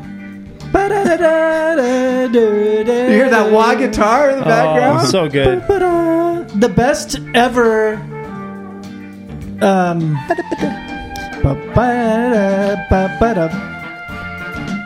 Okay, I'm ready. I'm ready with my pick. Okay. I Just thought your side pick was note, just the, made the you. best ever uh, side strange reference, ongoing reference in a cartoon was King of the Hill with Chuck Mangione playing Yeah. at the Megalomart um, like uh, grand openings, and there's several episodes with Chuck Mangione. And it. also a, a funeral, and also funeral. the Star Spangled Banner. and he actually lends his voice to it, so it's it's fascinating. Okay, 1972. You might have heard it in the. Um, I'm not going with Miles with this. I'll, he'll he'll show up, but I'm not gonna. I'll let someone else pick him for a different or the same decade. Well, isn't he ineligible because of Kind of Blue from the previous Hall no, of Fame? he- he's not Just Kinda ineligible. Blue is just kind of blue. Just kinda- is. oh. Because we've covered it. Yeah.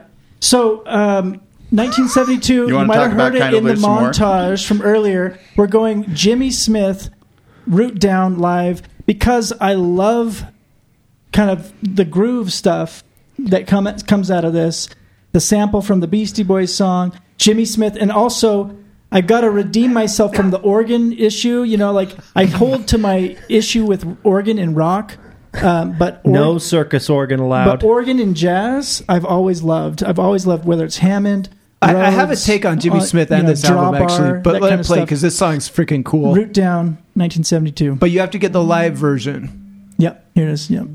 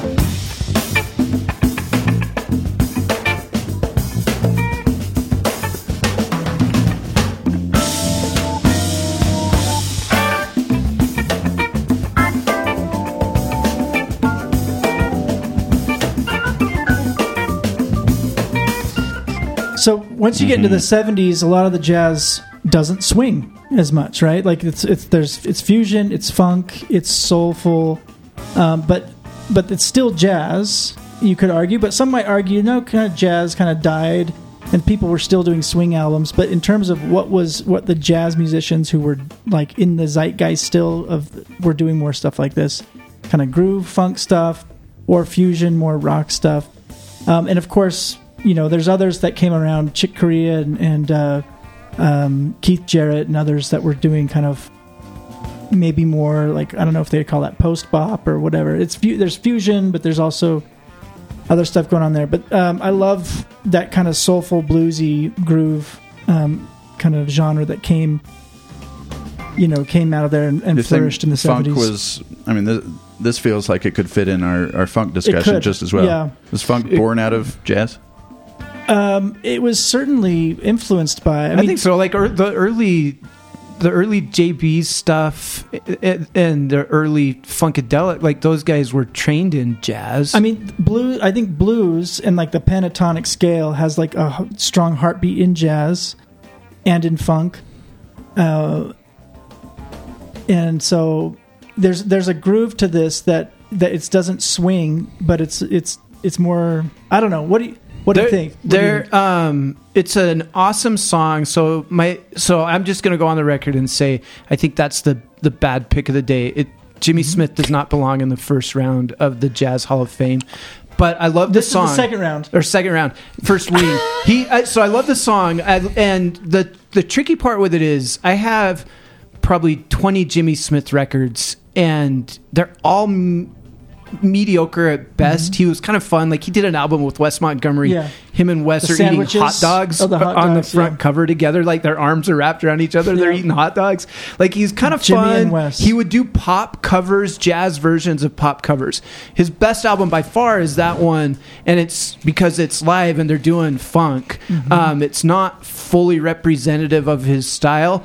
That song, however, does belong in the Hall of Fame, Yeah. so I, I I give it that. Um, but it's it's a weird. It's such a that that's a weird era of jazz. Seventies is hard. I, I grant you that. That's hard. that's probably the toughest pick. Um, but yeah, Jimmy. There's there's tons of good stuff in the seventies though. I mean, it Yo, it's, there it feels is. different. It feels different There from is. everything But that jazz came started before. to feel different, and then jazz also started to I turn think- into like the the version that's probably the most annoying. I anyway, it's Tell us how you really feel. Yeah, so 70s is tough for me with jazz because I, I just, you know, I don't really, haven't really listened to hardly any 70s jazz music. But but that's that's the pick because that's partially because when we listened to the the montage, that was one of the songs where I was like, I want to hear more of that. I was actually I was super pumped that you included it. It's such Yeah. a But it's- I, I hear your point too. Like, does Jimmy Smith himself belong in the Hall of Fame in the top twelve? I would say no.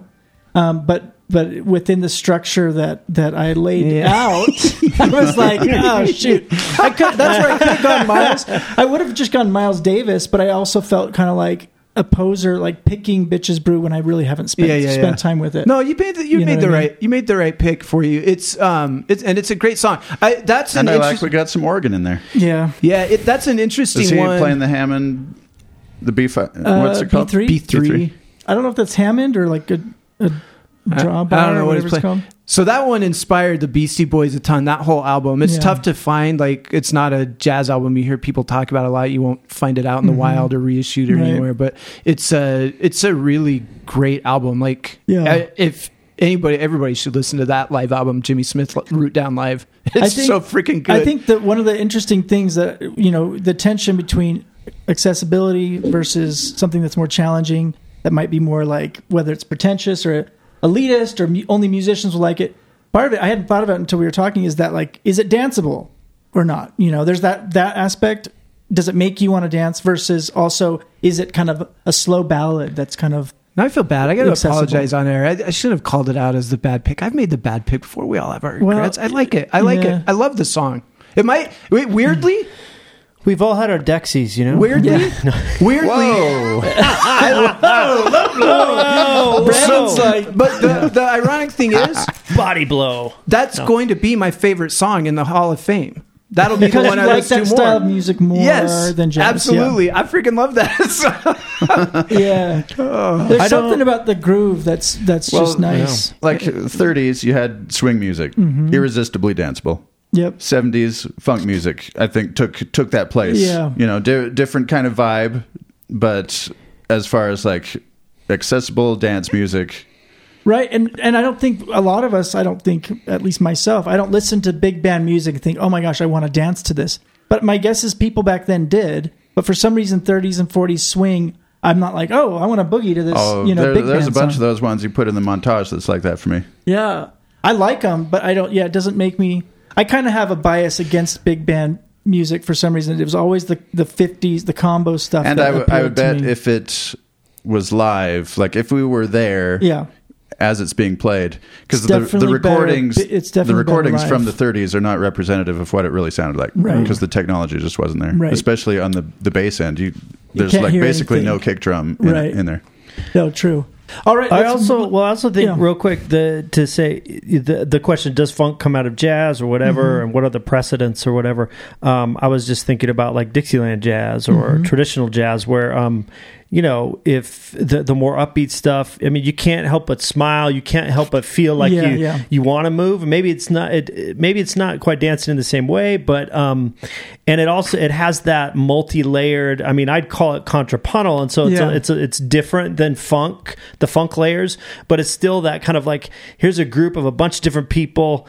Each one's doing something a little different and fitting in the holes in different ways, but it all kind of fits together into this really really cool thing. Yeah. And so I think there's there's kind of a precedent there in in Dixieland too. Yeah. i'm with glad you that way of mentioned dixieland steve because Oh, i'm going to move on with my 2nd Let's pick hear it. Nice. i'm going with uh, i mean a shame this guy wasn't taken in, in the first round, but I'll blame uh, Jordan's structure on that because Yeah, yeah. this guy, I mean, talk about Mount Rushmore, Louis Armstrong and his orchestra. Again, any number of dozens of songs you could choose from him. Um, my personal favorite, though, I'm going with Stardust. Uh, don't think he wrote the tune. I think this was already a standard even by the time he, he recorded it. And it's been since then covered by tons of people. Willie Nelson. Willie Nelson. Among others. Yeah, great song. Um, here we get to hear his trumpet and his vocals. Uh, what a performer. What a artist. Stardust by Louis Armstrong.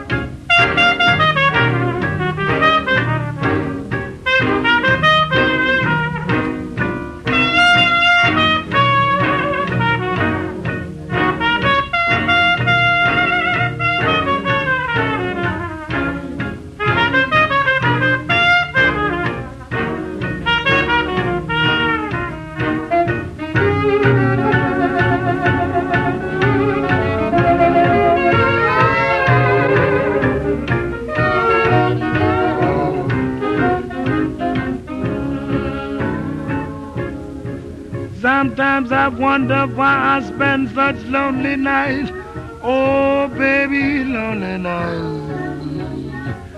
Dreaming of a song, melody, memory. And I'm once again with you. When our love was new, oh, man. Each kiss an inspiration. Now that, baby, you know, long ago. Oh, beside a garden wall, when stars are bright and you are in my arms, baby. Oh, the nightingale tells its fairy tale of paradise where roses bloom. So I dream in bed. Oh, man. that's a goosebump goosebump song for me. Uh, there's a, a few of those notes when he hits like that trio of of high notes on his trumpet. That's just yeah, gives me tingles. Uh, and then when his when his voice first comes in, you know, transitions to the lets the clarinet take the solo probably so he can catch his breath, and then you just hear him. All right, How, how do you describe his voice? I don't know, perfect. Yeah. I mean, th- this is uh, this is comfort music for me. Comfort food. Um, it's there's just such a such a joy of life to it that uh, it does it for me. It almost sounds like a Muppet. It's really good Yeah, though. yeah. It's amazing. He's so he's. I think he's a huge looming figure in jazz, and it's it's kind of a shame that so I don't know if it's a shame, but so many people know him for the most kind of popular, accessible kind of thing, like the "It's a Wonderful World" song, which is a good song, but it's so like he's so much bigger than that. As ubiquitous as that song is, he's so. I don't know enough. Was his playing style influential? Oh yeah, absolutely. So expressive, so like his soloing was so tasteful when you know when sometimes you look back and listen, you know the word the names the word square like as a you know pejorative term like oh that person's square that don't play so square like you listen to some of the old stuff and it's like oh that sounds square like you know like some of the 20 stuff but you listen to him and he had like a he was his style, his phrasing, his kind of whether you call it swing or uh, whatever the stuff, the way he was soloing always sounded like he just had he had the style better than anyone else. Because I think maybe because of the the Wonderful World song, I think sometimes he almost gets more recognized for his, For his singing. unique singing Yeah. than he does his, His playing. soloing was amazing. What's His the lineage? is Who came after him? Like who who was he- who kind of took it to the next after level him after would him? Be, um, well, there's Dizzy Gillespie. In tr- terms of trumpet, would be Dizzy Yeah. Gillespie. And That's what I was wondering. So if you were Probably making like a there's probably someone in between them too. Who came who came before him though is the question. He seems to be like Bix. the Bix Beiderbecke was that before Louis Armstrong? Steve, do you know? Bix Beiderbecke, do you know if he was before? I, I would have to look it up. Just like Big- I, I think around the same time. I mean, Yeah. may- so you so in that regard, he's he's really like a, Or- or a pioneer. He's a pioneer. Oh, yeah, but he absolutely. lasted For- for, for a playing long style. Time. Yeah, um, I mean, he, he feels to me like the the film equivalent would be like Charlie Chaplin. yeah. that Like you think yeah. of who who revolutionized the the film industry, and for the like for a layperson, if they try and think of someone that came before Charlie Chaplin, it's like Yeah. I don't know. I would have had to have studied film to know anyone before. Imagine it this way: like, so in the hip hop world, you have MCs and you have producers, and usually you're not great at both, right? So in jazz, you have like, you have the the leader of the band. At least in the 20s, 30s, 40s, you have the like the the leader of the band who's got to be charismatic. He's got to be like an MC. He might be a musician and might be good as well, but he might be better as like an arranger and a leader. He maybe sings, maybe not. But Louis Armstrong was amazing at all of that. You know, being the front man, being the charismatic guy, being an amazing soloist, and also, you know, um, I think a, a great singer as well in his own way, in his own kind of stylistic way. Um, Each kid's yeah. an inspiration. yeah, it's great. He's he's amazing. Um, hey, sorry Yeah. I couldn't be more informative there yeah, or responsive. I really let you down. that's all right. You- I just want to. I want to bring a- us back up with your next pick. Yeah, I wa- uh, oh, I will. It will transcend everything. But I want to. Br- I just want to give a shout out to my colleague Brian Harker in the BYU School of Music, who um, literally wrote the book on Louis Armstrong, or one of the books, I should say. But he's got a great. He, he's a you know he's a a writer, musicologist, former uh, trumpet player himself, Brian Harker. Uh, and uh, has a book called Louis Armstrong's Hot Five and Hot Seven Recordings that it's a little technical. Uh, so if you don't have any musical background or knowledge, it might be kind of hard to get through. But um, if if you have some knowledge of music and theory and that sort of thing, it's uh, it's a you know definitive read or at least a really in-depth dive into you know the influences on Louis Armstrong and his also kind of his legacy like how influential he is and what what he accomplished in those early recordings in in many different areas in terms of being influential yeah mm-hmm. he's he's a he's a luminary for sure All right. Well, La- last I- pick of the second round. I can't believe that it got to me. And technically, with all of the guidelines in place, Miles Davis has not yet been chosen. That's Well, true. well. And so, uh, of all the Miles stuff I love, which is a lot, including, like I said, even his cover of Human Nature, I'll listen to it every day, all day. Not all day, maybe, but I, you know. I, I love it all, just about. It do bop. Come on, come on. Me and the chief are gonna blow. Anyway, I'll listen to that. I like it. Don't tell me it's crap. It's not. It's Miles Davis. He's he's searching. He's he's moving on. Um, but my number one desert desert island album uh, is Miles Davis, Gil Evans, Porgy and Bess. Uh, and I think that is a ni- another one of those magic 1959 albums. Did he have Did he have two great albums in 1959? But for me, uh, He might have had more than for two. me, the reason this sort of rises up there is um, it's kind of got everything that I love about jazz and about music in it. It's got these amazing, colorful compositions, uh, track for track. You know, um, it's got these these interesting arrangements and colors through Gil Evans writing for jazz orchestra, and it really is a jazz orchestra. Uh, other than bass, I don't think there's any strings, but it's a really expanded big band. So you've got clarinets and flutes, and you've got horn in addition to in other words, French horn in addition to, to trombones and trumpets. So it's a really rich, varied sound. Then you've got that tight rhythm section with Philly Joe Jones on drums, which, oh man, his drumming on this album is, is incredible. And the, my favorite track, I got to say, is Gone. And so if we could if we could play that one, and it's then it's got improvisation. It's got Miles solos, you know, and, and mm-hmm. in addition to the to the bass and and drums cooking away while he's soloing. So this track just, gone. I just re- in, in 1959, Miles Davis, uh, the Sextet releases "Kind of Blue."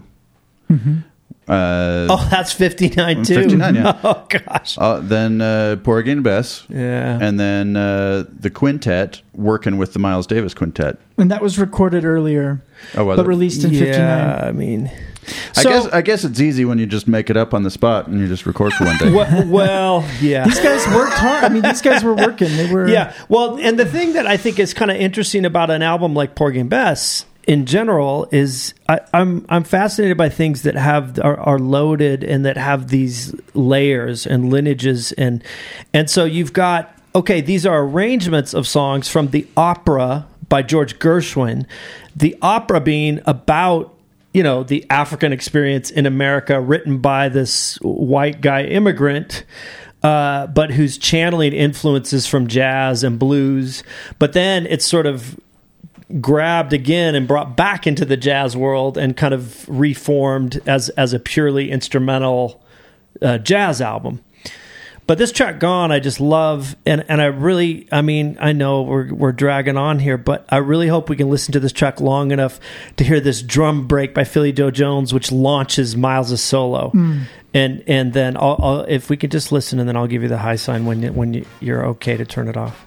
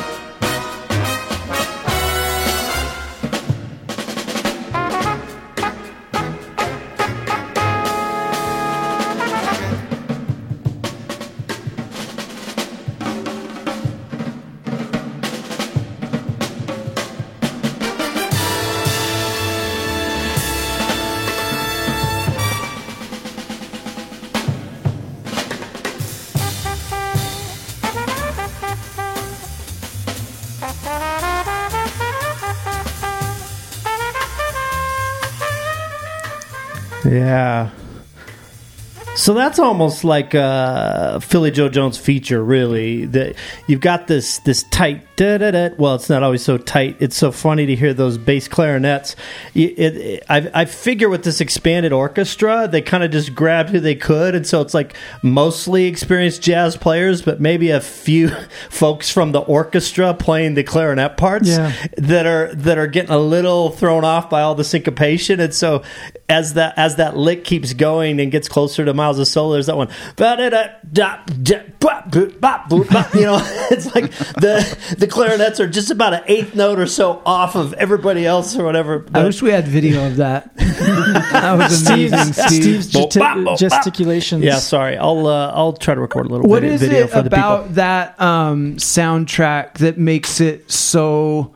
I mean, it's been it's been recorded like as an album by countless artists. That particular soundtrack, Porgy and Bess. What is it about it that makes it so? Um, I guess appealing for jazz musicians to take a stab at it. Well, uh, I mean, "Summertime" is the you know the song, the the the number one track probably from it that's covered over and over, and that's just uh, I don't know. I think it's just one of those quintessential standard songs that that people love. They love the melody, and it's it's. Uh, captures something so so it, it sedu- it's- seduces all sorts of artists Ger- vocalists and Gershwin, instrumentalists right? yeah george gershwin So somehow he had created But- something that was so. It, it's just weirdly broadly appealing. There's so many people that have taken a, a shot at at that something from that soundtrack. Right, right, and especially that song. But for me, this album is just it's just the the, the arrangements and colors and sounds happening in the So this is your desert I, band. desert island album. This this for some reason this is my number one. I mean, if I had to pick a number one, this would be it because I can listen to this over and over. Hmm. And I have, and I continue to, and I just never get tired of it. Never get tired of it. This is the the orchestration kind of. I mean, for for a composer, I think this kind of this album with him and Gil Evans, there's a lot of Yeah, and just the balance between Yeah. the solo voice and the the ensemble, Yeah. the tutti, you know, Right. and just that that blend uh, of yeah, the give and take and and yeah, there's there's really like that in in jazz. You, I, I I think about like you've got the big band in terms of the structure of the the amount of people and the instrumentation. You just boil it down to two. You've got like the big band, and then you've got the combo or the quartet. You know, the quintet. Um, but then there's a few things like this where you have kind of a little big band and the instrumentation's very different, French horn and stuff. But this didn't catch on as like a uh, like a main thing, so it kind of stayed as like this kind of almost innovative reach out here. Um, and and I think there's some other people that have done some interesting things with, but but not that much really with like French horns and, and stuff like that. Yeah, I mean, and I don't naturally like if, when I think of jazz and when I go to listen to jazz, it's mostly more in the combo, small Mm-hmm. Yeah. small group setting, you know. Right. And that that's what I that's what I love the most generally. But this this is just one outlier where I just love I love it. I love all the the way all the elements come together, my Yeah. dear Watson. Excellent. So we've just finished two rounds, and we're having. Uh, I just got word that we've got a challenge. Um, we've got a challenge. Do we have a live do we have a There's live audience? No. My anxiety since my last pick has been raising as I realized. I was just going to apologize. I feel No, no, no, awful. No, Jason.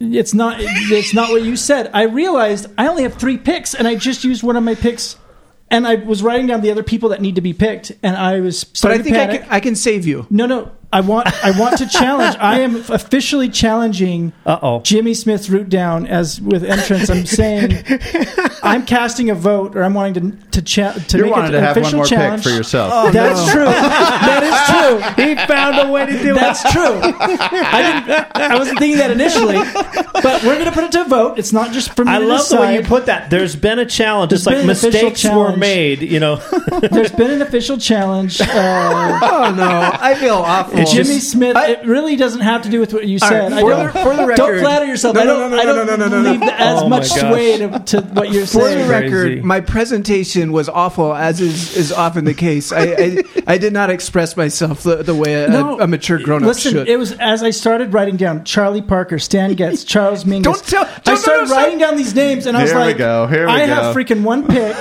and I know that you guys are going to let me down on the last round, and so I've got to freaking, I've got to All right, challenge. so what's your suggestion? We're going to vote, and if three, if two of you vote that Jimmy Smith's root down stays, and two of us vote that he goes, and if I have then whichever vote I'm in because I'm the host wins the day. If three of you vote that Jimmy Smith stays, then he stays. What would you like to happen? I want us to have a vote, and, and we'll go from there. That's the that's the that's but if, the rule. if he goes, This- then what? then you you get to pick again? Does Then that open a up a pick. 70 slot, basically? That opens or- up a Let's- 70 let's slot. take a let's take a vote. Let's take a vote. Okay, who wants Jimmy Smith to stay root down to stay in the Jazz Hall of Fame for "Let the Music Be Your Master"? I, I kind. Um, I'm fine with that. Ah, oh, you know what? You know what? I want it. Oh. Actually, you know Here's- what? here's I, why, I owe George. Jordan. I owe Jordan this because I started this. I'm voting with Jordan. This this feels like it was. You know, you're you're in the band. It's your moment to solo. You didn't quite nail the solo exactly how you This wanted. is- you just got to live with it. It's part of jazz. said- you can't go back and redo the I'm solo. voting with Jordan. I, I, I'm rescinding my vote. I'm it's- voting with jazz Jordan. Jazz is a conversation. It's a democracy. yeah, but two of us voted As to keep it, so it stays. But he gets No. extra vote power. I get I, my vote's Oh, one point one, boy. so he, it's out. So it's out. All right. Okay. So we're starting. We're starting round. Take I- two. I, I- guess even Miles Davis did take two of some recordings. That's true. Oh, Picking my second pick. Yeah, but the second Oh, pick to boy. replace Jimmy Smith, and we're gonna go with because he hasn't been picked yet, and he needs to be picked. Jimmy, picked. I miss you. we're gonna go with Charlie Parker. Ooh. Yeah. Bird. He hasn't been picked. He needs to be in there. He needs to be in there. That's for and we're gonna go with anthropology. You know what? Charlie sure. Parker. Nice. Hearing you say it, this is the right It decision. feels right. This does. It's It feels does. right. and I You just know, noticed I'm- you're I'm wearing okay a, with this. you- I'm okay I with just noticed this. you're wearing a hat that says jazz. it does. Yeah, that's right. I see what you did there.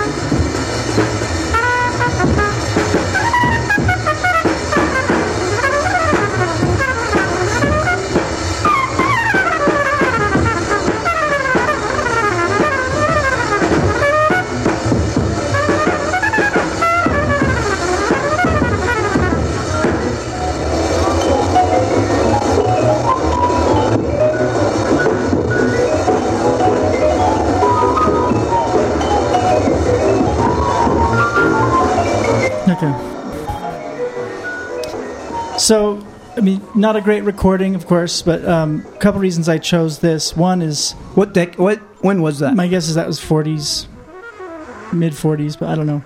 Um, Be- Bebop was early to mid 40s, but kind of especially late late 40s. Um, but the the big thing about this is again going back to this dialectic between what's accessible to the masses and what's popular versus what's challenging, what's maybe at times underground or like the cool kids are into. So Charlie Park, my take on what I've always like heard historically, and and it fits um, that bebop arose primarily from Charlie Parker and Art Tatum and some other musicians who didn't like that all the white kids kind of took over jazz, and it became this thing that it was like, you know, this kind of um, They saw that movie Vanilla Swing thing. Kids that came out. yeah, and- well, it became this like v- kind of thing that was watered down and like whether you they called it cultural appropriation back there or what, but they they said we're going to play stuff that that only we can get, and so they started playing really fast to rhythm changes. So the the chord changes to the song. What which song? Rhythm is it? What's the song called? Yeah, It's called Rhythm Change, I got, I Got rhythm. Rhythm? Yeah, yeah, yeah. And so and there was other songs like Cherokee is like one a famous one where people it's kind of that's when you were Thi- saying about giant steps that's the one I usually think of is this song called Cherokee where people are Yeah. like can you play Cherokee in all 12 keys? Like at mm-hmm. face melting speed. So Brandon you mentioned face melting really the Charlie Parker era of bebop was the face melting era of jazz Th- This is helpful. He's weirdly a blind spot for me. He's Yeah. somebody I know I'm s- supposed to know about, and I've never found my way in, into his it's stuff. not really easy to listen to Is it's it, like what's his Yeah. sweet spot? Forties. Yeah, I mean it's that's when 40s. Yeah, and there was a big the scene was like what the 52nd Street in in Harlem. There were certain clubs where people would go to listen to Charlie Parker's nickname's Bird, right? Like And he's a trumpet player. you know, he's a saxophone, Sax player. alto saxophone. Okay. Um, but it was like really fast, and it's this is bebop. Like bebop came like kind of surpassed swing and big band music. Big band music was still going on, but it was more again mainstream. This was like this was the, what the the artists and musicians liked. This was the cool stuff. And then all the stuff we're talking about that we love in the 50s and like that 59 era, all those people came up and Charlie Parker was their leader in a sense and they all had to learn how to play bebop. They all had to learn how to play super fast. They all had to do that and they came out of that, but then they were in the 50s kind of like well, we got to keep going forward. Where do we go? And so they started, you know, slowing down a little bit and saying, can we play something? Can we express something with fewer notes, but still keep the kind of the cool edge to it, but do something different? Add some more blues, some more gospel, some more R and B into it. Um, Yeah, listen to this. I can I can see why this would be alienating. sure, Like it, it feels chaotic. right. It's There's fast. so much going on. You can't distinguish the notes really. It's just Yeah, um, very, Yeah. But yeah, it seems like the height of the maybe not the height. I mean, you get more avant-garde stuff later, but as far as like vir- technical. yeah, virtuosic performance, like mind blowing for musicians to listen to this and think, "Whoa, how can they do this?" But the general public listen, wow, this is yeah. Crazy. Is, is it accurate, Steve, to say that there was this racial element of, or at least the popular element of, of we don't want this to be so accessible and popular? Wasn't that a part of bebop? I, I can't really speak to it. I, I think so, uh, but but I don't know. I can't. I, I don't know enough about it, or I can't speak to the the um, inspiration for it or, or the motivation. I guess. Um, so I, I think you could very well be right, but I, I think you know, like any creative musician, you know, we mentioned Hendrix, we've mentioned others. It's like you know, th- there's maybe a compulsion also just internally to say, I want to what you can do. explore What's different? Yeah, yeah I wanna do something Yeah, different. Yeah, right, exactly. New. I want to. I want to do something new. I want to push things ahead. Yeah. I want to push things forward.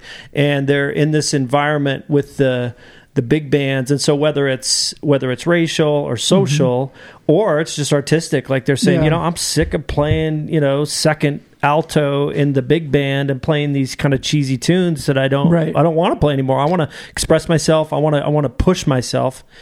Even even though oh, the know. instrumentation's the same as what came before it it feels maybe like the equivalent of of punk rock and metal mm-hmm. was to rock music like Yeah. you know I was you saying had- bebop is the is you the thrash Pink metal. Floyd, It's you had like the- we're yeah. gonna go all the way. yeah this this is like Slayer Yeah. mi- mixed with some Yngwie Malmsteen solos in there It's kind of concentrated fast, hard up tempo jazz. Yeah. Charlie Parker, the Steve Vai of jazz. Yeah. No, it's not music like I, when I was taking lessons and from Andy War from Swim Herschel Swim stuff like they were recommending you know some of my saxophone teachers oh check out Charlie Parker check out Cannonball Adderley. I remember getting a Charlie Parker album and putting it on and I was just like he could play fast but I, I didn't want to listen to it you know what I mean? Uh, but it's definitely like if you're a musician if you're a saxophonist when you're playing like it's kind of the, they at least at BYU when I was there it was they were steering you to like you got to learn how to play bebop you got to learn how to play changes fast because once you can do that then you can strip back and you can play other stuff uh, but it's super hard to Yeah. get that Yeah. down you know It is, yeah. I mean, in my experience, at least in the educational context, it tends to be kind of like the common practice of jazz, and it's kind of like you know the classical era for classical musicians of you know Mozart, Beethoven, others of that. It's like if you're a pianist. And you want to be a classical performer, well, you're going to have to learn to play Beethoven piano sonatas. Now, you might you might go earlier than that, you might go later than that, etc. But that's kind of like the the meat and potatoes of what you have to be able to do. And I think for jazz, most jazz players, it's bebop. Yeah, it's like, can, can you woodshed your scales and your arpeggios in all 12 keys and do your two five ones and whatever. And I think I still feel a little bit of pain because I never, you know, I never quite got there. Of course, I chose, I chose an axe that already has some uh, challenges. Right, right. I, I'm probably never going to get to the speed of uh, Charlie Parker or John Coltrane. It's harder to It- move that it- your wrist as fast as you can move multiple fingers. I'm right? making excuses for myself. Maybe there Yeah. are some trombonists that get get there or get close, but I mean, it's like blah blah blah. Okay, so round two is now officially over. Jimmy Smith has been ousted in, Jimmy a, demo- in a democratic fashion. in an And, like, unexpected move. In No. any like jazz song, there's structure, but there's also freedom and twists and turns, and rules are broken. We're starting our last Rules and final were round broken. with Jason Johnson. Just so you know, right now we've got Art Blakey, a drummer. We've got Duke Ellington, uh, pianist. Billie Holiday, vocalist. Thelonious Monk, pianist. Then we've got Coltrane and Charlie Parker as saxophonists, and Louis Armstrong and Miles Davis as trumpeters. We're we're doing pretty good in terms of the the and. I feel really good about our Hall of Fame list. There's these Um, eight. Yeah, so four I'm. I'm really torn. I my favorite. I've got my favorite music jazz musician for personal reasons that I kind of want to pick from, but I I have a feeling Jordan may pick him if I don't. I'm hoping he does. You guys, come on. This is your Hall of Fame. But Let's then I hear have your another picks. one that I think I want. I really want to make sure gets in there. Let's talk This more is, pick. it's this is why it makes it tough. Yeah. More music. Shut up and play your guitar. All right. Follow your heart. He's putting space in there like like a Thelonious Hey, you know Monk what? Sel- solo. selfishly, I'm going to pick the one. I- I'm going to Go for it. I'm going to take Do it. Brandon's advice, make it my pick, and then I Yeah. can come back to the other one in uh, deep cuts or narrow misses. Or whatever you we're can calling it. challenge it. Um, I'm gonna go. I'm gonna go. Charles Mingus. Charles Mingus. Good. He's he's my personal favorite um, glad you jazz him. musician. He's the one. He's the most exciting to me for some reason when I talk about goosebumps moments. When I listen to him, I I get goosebumps more regularly in his songs. There's something frenetic and there's something exciting and there's something like really strong emotionally in in his music. I think he's very artistic. A lot of his albums have um, are built around like a, a theme or a narrative or a story that he's telling. And um, just does some some incredible stuff. One of my personal favorites, I might surprise you with this one. I'm gonna pick. I'm gonna have you play from the '50s. Um, Pithecanthropus Oh, erectus. yeah, yeah, yeah. This great. It's the self-titled from uh from this this album. Kind of a, a just a really cool build up in it. Go ahead and play it.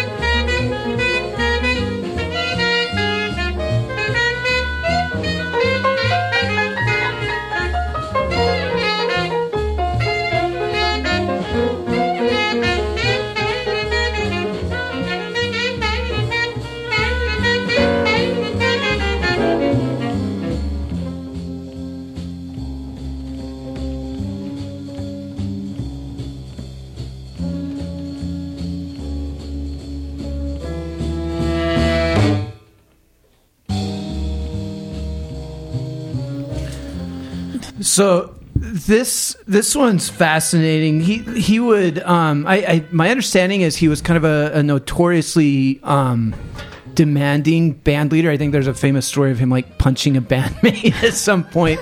He was a bass player and a composer. The some of the interesting notes on this album. Um, it, this was allegedly the first album that he um, he taught the arrangements to his musicians by ear. Um, rather than handing them like a, a printed arrangement of it, and so he was kind of experimenting with that model of of teaching the composition to his band. And then the kind of the narrative for this album and this song in particular so he would write these. Jazz albums are the best. If you ever come across like a, a an original jazz album from the 50s or 60s a lot of times they'll there'll be a gatefold out fold album or the whole back cover will have like an entire article written about the musicians and mm-hmm. about the recording. They took a lot of pride in like providing context for what they're doing. And in this one, the liner notes, here's the description that Mingus wrote in the liner notes for this song. It's a 10 minute tone poem and it depicts the rise of man from his hominid roots to an eventual downfall due to his own failure to realize the inevitable emancipation of those he sought to enslave and his greed in attempting to stand on a false security. Like that's what he That's was awesome. communicating in this composition and it's really cool when you when you listen to it and read the notes and try to imagine what he's what he's trying to communicate through it. And that's very typical Mingus. There's just something about his stuff that's so exciting to me. He's got a really broad um, library of music and it's something about it just really really um, kind of excites and interests me. The one the album you referenced earlier Mingus Autumn I think that's a lot of people consider that kind of his masterpiece it's an incredible album um, could have picked one of four or five songs from there but this is the one personally that is just super exciting to me and uh, that's my pick Great pick. I'm glad you picked it. Yeah. He's he's there's certain figures that are like they kind of epitomize jazz. You know, I guess that's what that's the Hall of Fame. Maybe that's the Rushmore, but Mingus is one of those for me. You know, um, he's The- just he's so his album the black saint and the sinner lady Mhm. it's a, a gatefold album. You open it up and there's two two full record size pages of notes. And in that one what he did is he had he was seeing a psychologist at the time and he played the album for his psychologist and he asked if he would write the liner notes. So the liner notes on the inside of the black saint and the sinner lady are are written by his psychologist at the time, which is again like I think Wow. such a cool insight into his vulnerability Mm-hmm. and into how he was reconciling all this emotion and putting it into his music and really kind of blending his art and his life. There's it, he's a, just a fascinating, fascinating Yeah. figure to me, and his music's incredible. One of the things we've touched on it a little bit, but not that much, is just how political a lot of stuff was, even if people weren't necessarily trying to be political, but just being a black person who was performing and had some level of fame and success and was touring around at different parts of the country, including in the South and Which this music predominantly was. Right, right. And and there was so uh, Monk. We've picked Monk, Miles Davis. A lot of these people, they, there's stories that are very well chronicled about. I mean, there's certainly tons of things that happened to them that were you know very overtly racist and discriminatory. But like with Monk, he had his I think his cabaret card taken for several years because of like some really bogus misdemeanor offense so he couldn't even play in clubs for i don't know how many years it was but that was like during his prime he couldn't go and play miles davis there's an incident of him being attacked by police outside of the club where he was the headliner and he's out taking a break and he gets hit in the head by a billy club by a cop because like he gave him attitude like or something the cop hey why are you doing standing up there? And he says something about like hey that's my name on the thing. Like he's out there smoking for a minute and the guy hits him in the head and you know he's arrested. Uh uh mingus has a song uh what is it fables of Faubus right? That's like a direct kind of backlash towards the I think it was the governor of or the mayor of Little Rock when when segregation was being enforced federally and then the um uh the mayor the governor whoever it was came out and said no we're not going to we're not going to follow that and then you know Lyndon Johnson or Eisenhower whoever had to like send in the National Guard to escort people to campus and stuff and anyway yeah, Mingus wrote this song, and the the lyrics in it were overtly like making fun of this guy. And initially, Columbia Records wouldn't like wouldn't produce it with the lyrics. Like they'd let you let him have the title, but we're not going to have the lyrics were like about how this guy's ridiculous, this white supremacist politician. It was like that was too controversial. And then of course Billie Holiday. But there's so this that's one of the cool things about looking back into jazz and the history is because the so, the conflicts and the the social tensions they're still alive today, but they were so um, so there as part of the music and part of what was going on. All right, great pick. Uh, that's our first bass player. We've got three left for our Hall of Fame. I'm going to go with this is probably my favorite saxophonist of all time. Um, part of me is like I should like Coltrane the best, but his his kind of opposite in a way. I like I love Coltrane, but his opposite in terms of less notes, less abstract, more lyrical, more melodic, but still they're both amazingly amazing uh, players and very both had a lot of credibility. But Stan Getz, um, he had a long. People know him from his bossa nova songs, from like the the you know, girl from Ipanema and all that kind of stuff. But he really had a long career, starting in I think Woody Herman's band in like the '40s, and then he he did bebop, you know, in the in that time, and then he was a big part of the cool jazz scene that you know Miles and uh, Chet Baker and Gerry Mulligan were part of.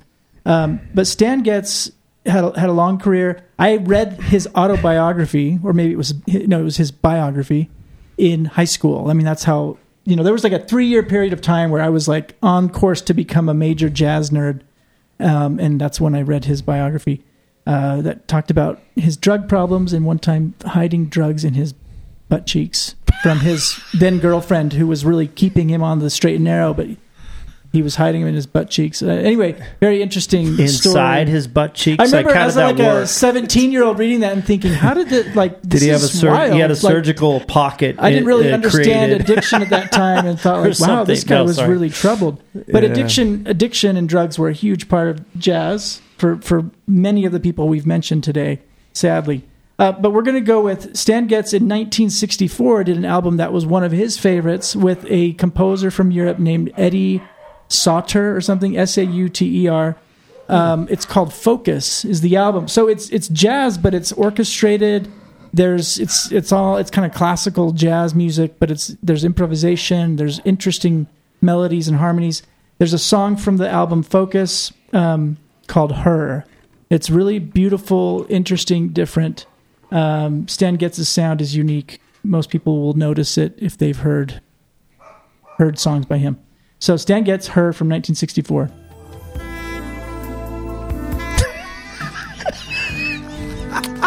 Oh, so uh, smooth. This is a gift that keeps on giving. There we go. I can, I can see what you're talking about. Lyrical. I always think of Stan Getz on tenor, though. It seems yeah, a little, a, little, little different high, than usual. But it's wow, he can oh, really. what job. technique? What I'll technique? take it. I'll take it. I know Brandon's simmering over there. He really didn't want me to challenge my my pick there. He's he's upset. oh, that I love how that worked out. I was not planning on that to happen, but it did.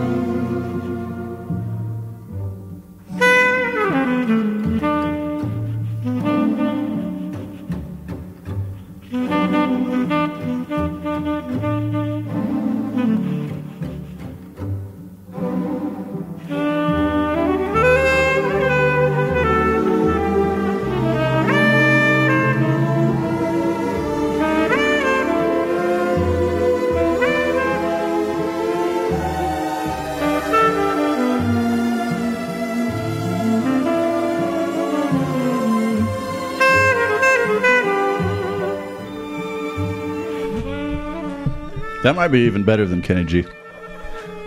I think it might. I think it might be.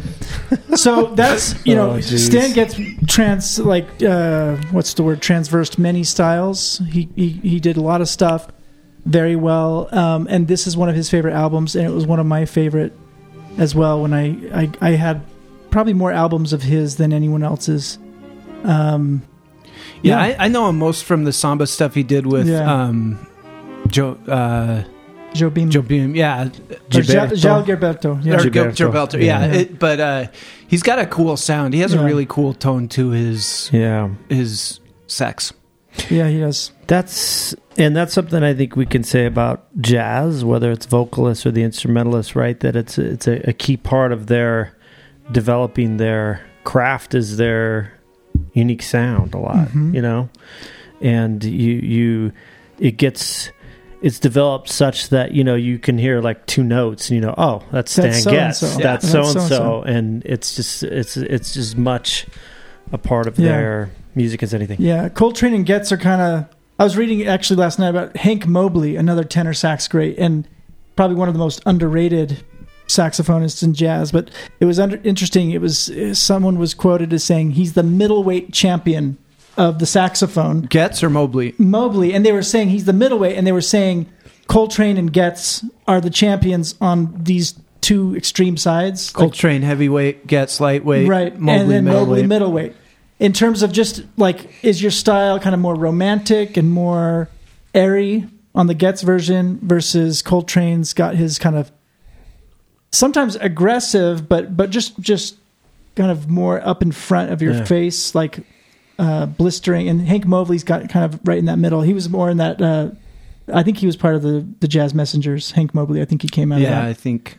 Anyway, That's right. uh, that's my last pick. We've got two left for the Hall of Fame. Let's move it on to Mr. Arnold. Oh boy. Still so many that belong in the Hall of Fame. There's a lot. Still so many. Um, What's coming We don't next? have any What's guitarists coming in here next? yet. Oh, Let's get a okay. guitarist. Let's do it. let's get maybe the greatest guitarist of all time. oh, snap. Maybe. Certainly the best two fingered guitarist of all time. Or was he three? I don't know. I think he lost two of his fingers in a some kind of explosion. Talking about Django Reinhardt. Yeah. Whoa, Is this also our first non-American? Um, I don't. I believe he was raised in France. I don't know if he's French by uh, by origin or family or whatever. But Django Reinhardt. Uh, my feeling is he was big in the twenties, thirties. Um, and he, uh, yeah, he played guitar. Um, I first heard about him from uh, the Woody Allen movie Sweet and low down. Sweet and Low Down, yeah. And this this song is featured in that. Not not this recording, but uh, I'm going to go with "I'll See You in My Dreams" from Django Reinhardt.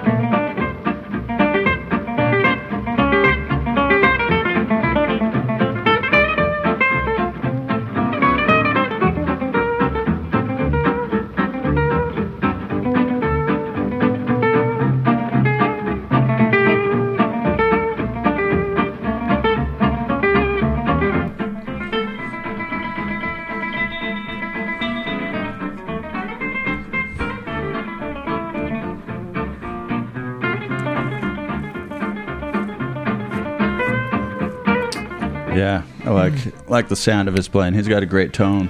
He's 20s, 30s.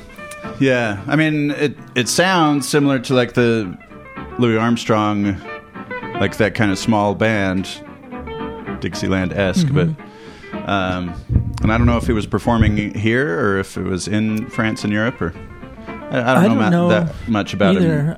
I know twenties and thirties, and he's there's a, we have uh, he's got great stuff, and it, a lot of times he was playing with the violinist too, or he did Stefan some stuff. Yeah, with with him. Um, very his fun. uh, his way of soloing, he's um, got this uh, this cool ability to it still feels melodic in a way. Mm-hmm, Like he, he's still incorporating the the song into the solo, Mm-hmm. um, which uh, I tend tend to like in in guitar soloists like across the board. Like Jimmy Page does that a lot. Mm-hmm. Like his best solos feel like still part of the song, extensions not of just- the melody, yeah, kind of. Yeah. Well, excellent. We've got Django. We've got one last pick in our No pressure. first Steve. twelve Hall of Fame. Don't mess this up, dude. Rick's a lot is up. I'm feeling pretty good about my pick, but uh, it's it's going to be the one that I think pushes pushes the boundaries the most. Okay. But uh, Celine Dion. Like you know, uh, yeah, But which track? really but which track? she's really underappreciated for what she did for jazz. No, what I did for jazz. Um, the so what the person I'm going to pick is Anthony Braxton. Hmm. Jordan probably knows Anthony Braxton. I wonder if you guys know Anthony Braxton. Do you, Jason? I know. Ton- I know Toni Braxton. I'm actually not sure if there's any relation. You might know, know or have heard Tiondai Braxton, who was a member of the band Battles for their first album, a super interesting kind of neo prog kind of band. Uh, but I think he was only with them for like one one album. I, I think you guys would like that quite a bit, and he's kind of he's a composer in his own right. But Anthony Braxton, saxophonist, uh, mult, uh, you know, woodwindist, and composer, Era. uh, still living Still and living. active, but uh, started in the '60s and was part of this organization AACM in Chicago. And so this is this is kind of this is to represent the kind of um, avant-garde jazz, uh, creative musicians, uh, creative music, and and what came out of what was I think kind of known as free jazz or whatever, right? So in in uh, Jordan's opening montage, we heard a little glimpse of "Lonely Woman," that Ornette Coleman song, that kind of quintessential. Uh, the shape of jazz to come i think is that album and and so kind of the directions that some of those uh, Ornette Coleman and others were going in. This is this is picked up by this group AACM, uh, the Association for the Advancement of Creative Musicians.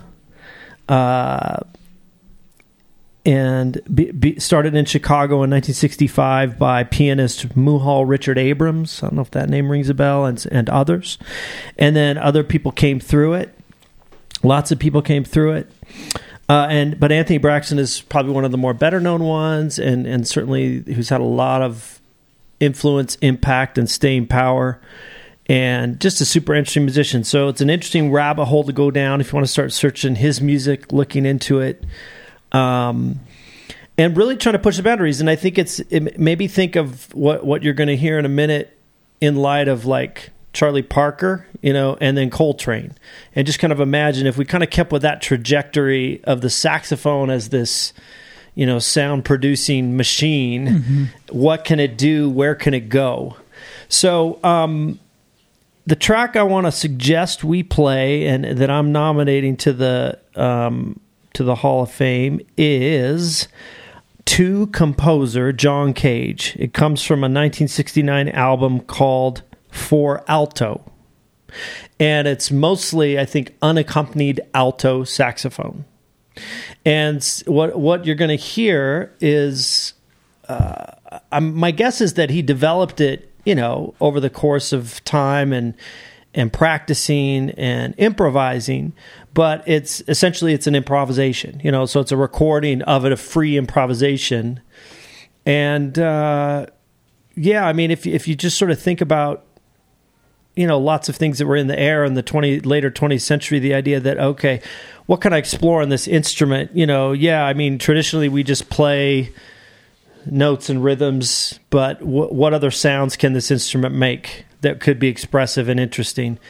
And uh, and then I also okay, I'm almost done talking. The, the I actually used a clip of his solo improv music to share with my current composition students because we were, they were writing pieces for solo viola, and I was talking with them about this concept of uh, compound melody, right? The idea that even if you're just playing a single note solo instrument, you can still imply two or more voices of music going on at the same time, right? By jumping registers and by and by doing even in some cases doing other things like dynamics or timbre that kind of thing to imply that there are more than just one layer of music going right? So even though you can only do one sound or one note at a time you could do things like play some high notes up here and jump down and then jump back up. And uh, i mean traditional examples of this are like you know bach solo cello suites or whatever. It's just a single instrument playing but they leap around. Anyway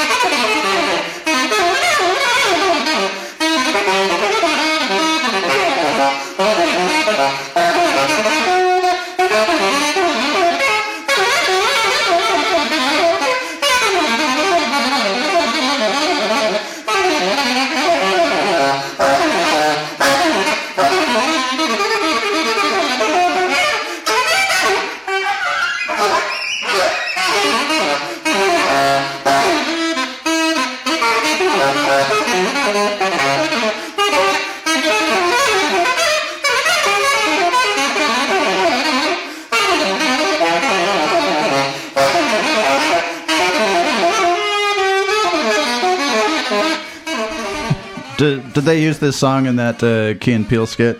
the, So- the trumpeter, the trumpeter challenge. right? so here's my real question: How do I know if that's good? um, It's like modern art. It's like- yeah. the, my kid could paint that idea. yeah Well, I love this pick. I'll say for you, Steve. First of all, Steve, some of our listeners might know this, some might not know, your career is as a contemporary music composer and a teacher, right?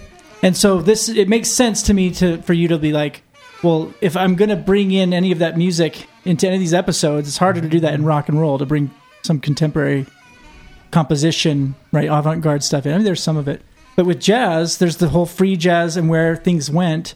Um, to the to like the logical conclusion of where do you go with freedom? You're going to go to these more and more abstract and contemporary and and different. Like, well, we haven't explored.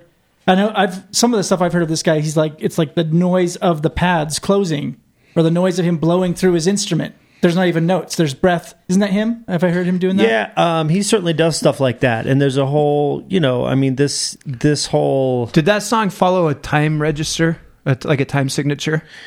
Um, I, I I doubt it. I don't think so. Um, so it's almost formless. 107 over 23. yeah, yeah. I mean, Count it so out. It's there. so. Uh, yeah, I mean, I don't, I don't think there's a recognizable pulse for sure. I don't, I don't think it's, I don't think it was conceived of, um, by by ri- being written out, uh, which is true of a, of a lot of jazz, right? Traditionally, or it just depends, you know. Uh, but yeah, it's obviously pushing in a direction of not being confined to a set uh, melody or a set So it's almost changes. more of a performance than a song. Well, yeah, I think song probably doesn't fit very well to describe it for sure. Um, I do think in the course of listening to it a few times so far in my life and hearing it again, my guess is that the more, if you guys would listen to it, you certain um, you know certain patterns or structures would emerge. You know, so even though at first you are, you know, it's it just kind of hits you as this onslaught of notes but there are certain things that you probably even could remember the huh, that low note. And I didn't. I haven't done the research yet to know if that's actually the lowest note on the alto. Mm-hmm. My guess is maybe it is, or at least it's a comfortable note that he, He wants to keep landing on, on. yeah. And so even in the, the opening seconds, as this crazy barrage is hitting, there's this little refrain of the bomb, bomb, you know, that kind of thing. So it starts to create this little punctuation, you know, and then he, we could hear we got to that spot where he went into those kind of really squeak, squeak tones for a bit. So did it have a key that it's in? I don't think so. I mean, I think he's just kind of open to play any any note, any of the chromatic notes he can play, and, and I say, and, and even chromatic is expanded, like I said, because he's including, I think, other sounds, and mm-hmm. he's playing it with a really harsh tone at times. Later on in that track, he he uses some what are called multiphonics, where you can use you know these alternate fingerings and play more than one note at a time. And I assume he's highly skilled, like in a classical way as well. Yeah, I don't know exactly what his training is, but I do know that he's like he's got some recordings of playing like Donna Lee, you know, this hmm. quintessential, you know, Charlie Parker tune or mm-hmm. whatever, and so he can play changes and he can he can do that, but he's he's doing something different here, you know. Mm-hmm. Yeah, he's exploring. So just to make sure different we're clear, because I'm o- I'm okay with this. Yeah. Ah, not a Oh, he's on the verge of a challenge. What's going to happen? not a song, not in a key, and no Yeah. time No time. Signature. yeah. What is it? Well, it's Free jazz. Well, we Free- we see this free jazz. the same pattern in uh, probably all the creative arts at at the moment in like in the modern era. Like you think of modern visual art. Um, so on the one hand, um, the respectable ones, the the academic things that get in museums and that kind of thing, uh, it's a lot of it just feels random. Like to the if you don't if you haven't studied it yourself, it looks like paint splashed. Probably is paint splashed on there or Andy Warhol type stuff of taking images from other things, um, where they've you know they more look down on trying to represent a human figure or even a recognizable kind of thing. Um, so you have that on the one end, and then on the other hand, you have Thomas Kinkade, painter of light, in every mall of America. So, mm-hmm. which is the, Oh, the more popular, accessible thing. The mall so here, versus museum. so thing. here That's an interesting with spectrum. music like jazz, jazz, and probably like a contemporary composer as well. It's like more focusing on avoiding melody, doing doing more.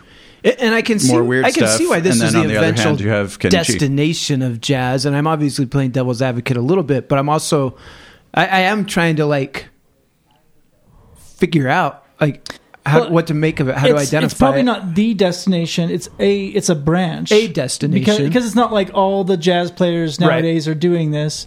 But it, to me, it makes sense. I think Brandon's analogy in saying, "Oh, it's like modern art" is true. Like you know, uh, my I have a brother-in-law, um, Steve. You know him, Pete, Peter Everett, who's a who's a, a painting teacher at BYU, and he did his graduate school in New York. And when he went when he was at BYU in his undergrad, his BFA or whatever, some of his professors thought he was too abstract. You know, become more like you got to say more that people can connect with. When he went to New York to graduate school, they were like, we don't want to see anything representation. You know, some of the professors there were saying this is too representational, like too much symbols that we can recognize. We need more abstraction.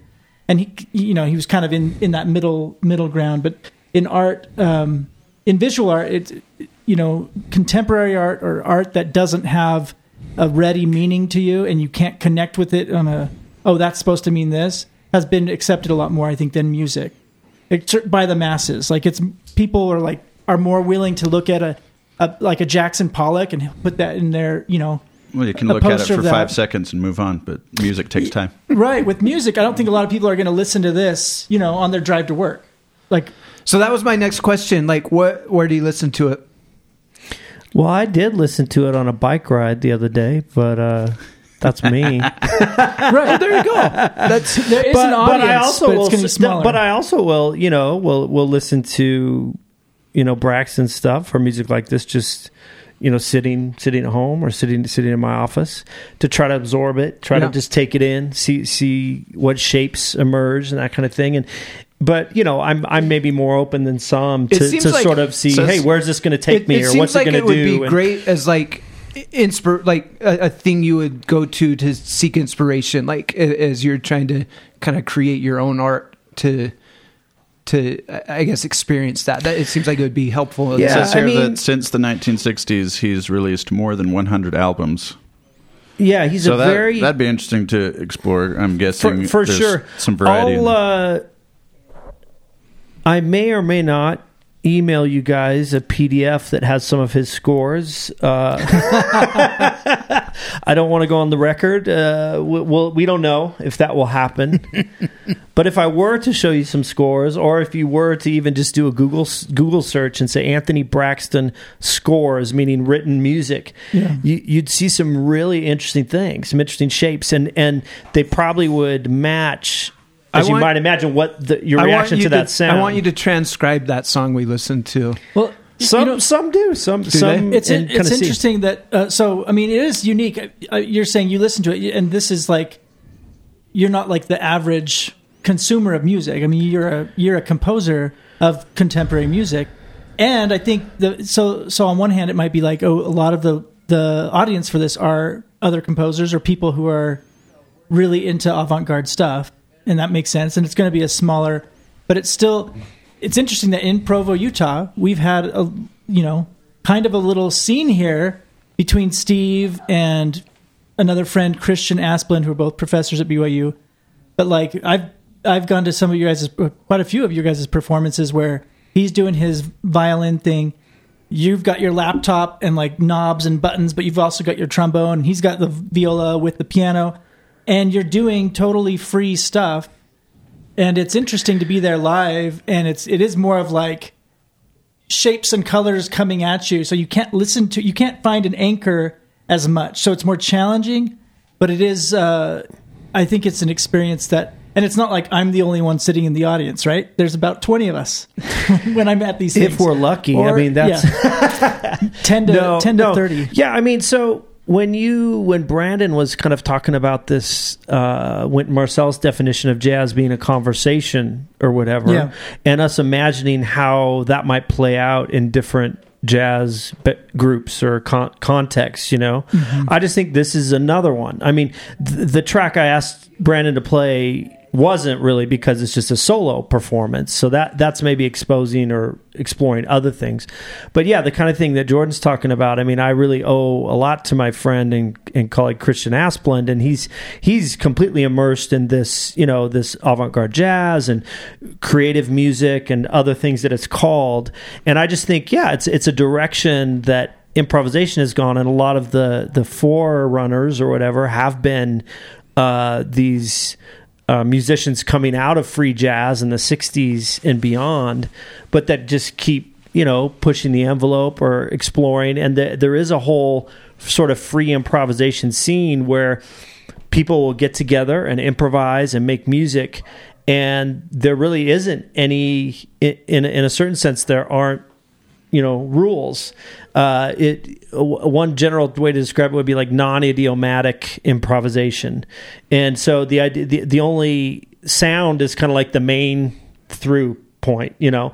And I'm listening, so so you know people going into that context they might be improvising in a group of four different people everyone plays different instruments there's really no conversation about what are we going to do or how do we start somebody just simply starts making sound and maybe it's sounds like a bebop lick or maybe it's more like i'm just blowing air through my horn or maybe it involves electronics and then you just simply are responding to what you hear contributing to it. A lot of times it's based on what i would call timbre. So you know you're listening to what types of sound is this? Are this is it high or low? Is it is it kind of breathy and airy or is it more concrete? And and then maybe you try to match that sort of sound and blend with it and create a texture. But then other times you might try to act against it, you know, and so push things in a new direction or whatever. But um anyway, yeah, Anthony Braxton is is is I think representative of that whole world. And we, you know, maybe Ornette Coleman would have been a more solid uh, earlier a Hall of Fame pick, a, a, more a more uh, well known at least certainly. Right, well known. I like this though because it takes it kind of further where that was going. Right, Okay, here's I- where here's where that that took us. Yep. Or is taking us. yeah, that's whatever. one one direction it was going, and, and a representative, and yeah. So anyway, Nice. All right. I, I encourage any of our listeners Our- and and the current podcast members to kind of do a deep dive with Anthony Braxton. There's some interesting stuff there. Yeah. So All right, To- um, Tony Braxton. and you might you might And hear it the next time you go to Braxton, Starbucks. yeah. You might hear it featured. They like to play really challenging music at Starbucks. and, you know. No. Um, Maybe they do at the one near BYU now that has one because they're like, we don't want the, the BYU kids Yeah, in here, so let's. Oh, they want them. They want Clear the, the they room. want the No, they BYU want 'em. kids. They want 'em. They All want right, 'em. that that's it for our first um, part one of our jazz episode. Yeah, we Um, tried to keep it short and sweet for everybody. Yeah, nice and short. Oh, boy. We've got 12, uh, 12 It, inductees in into the Hall of fairness, Fame. of all the types of music we've covered, this has the longest Yeah. history. That This Oh, is the yeah. most ridiculous one to try and do in To one try and episode. do. yes, yes. I think for what we were covering, I think we did all right, especially making up for the Jimmy Smith debacle. And so, oh, and I think, the, I think the vote. No, no, I'm I'm I so glad you voted with me. It- I kind of want to I would revise agree my with you- Scorpions pick I from would metal. agree but with anyway, you feeling okay. awful if you had voted against it, and then so I went for the vote and then got shot down. But I'm so glad you, you democracy won out, uh, and and we got Charlie Parker in there, which was what needed to happen. Yeah, All right, it so we're gonna go ahead and wrap things up. And thank you for being with us here on Let the Music Be Your Master. Listen to some jazz and keep it cool. Burp, burp.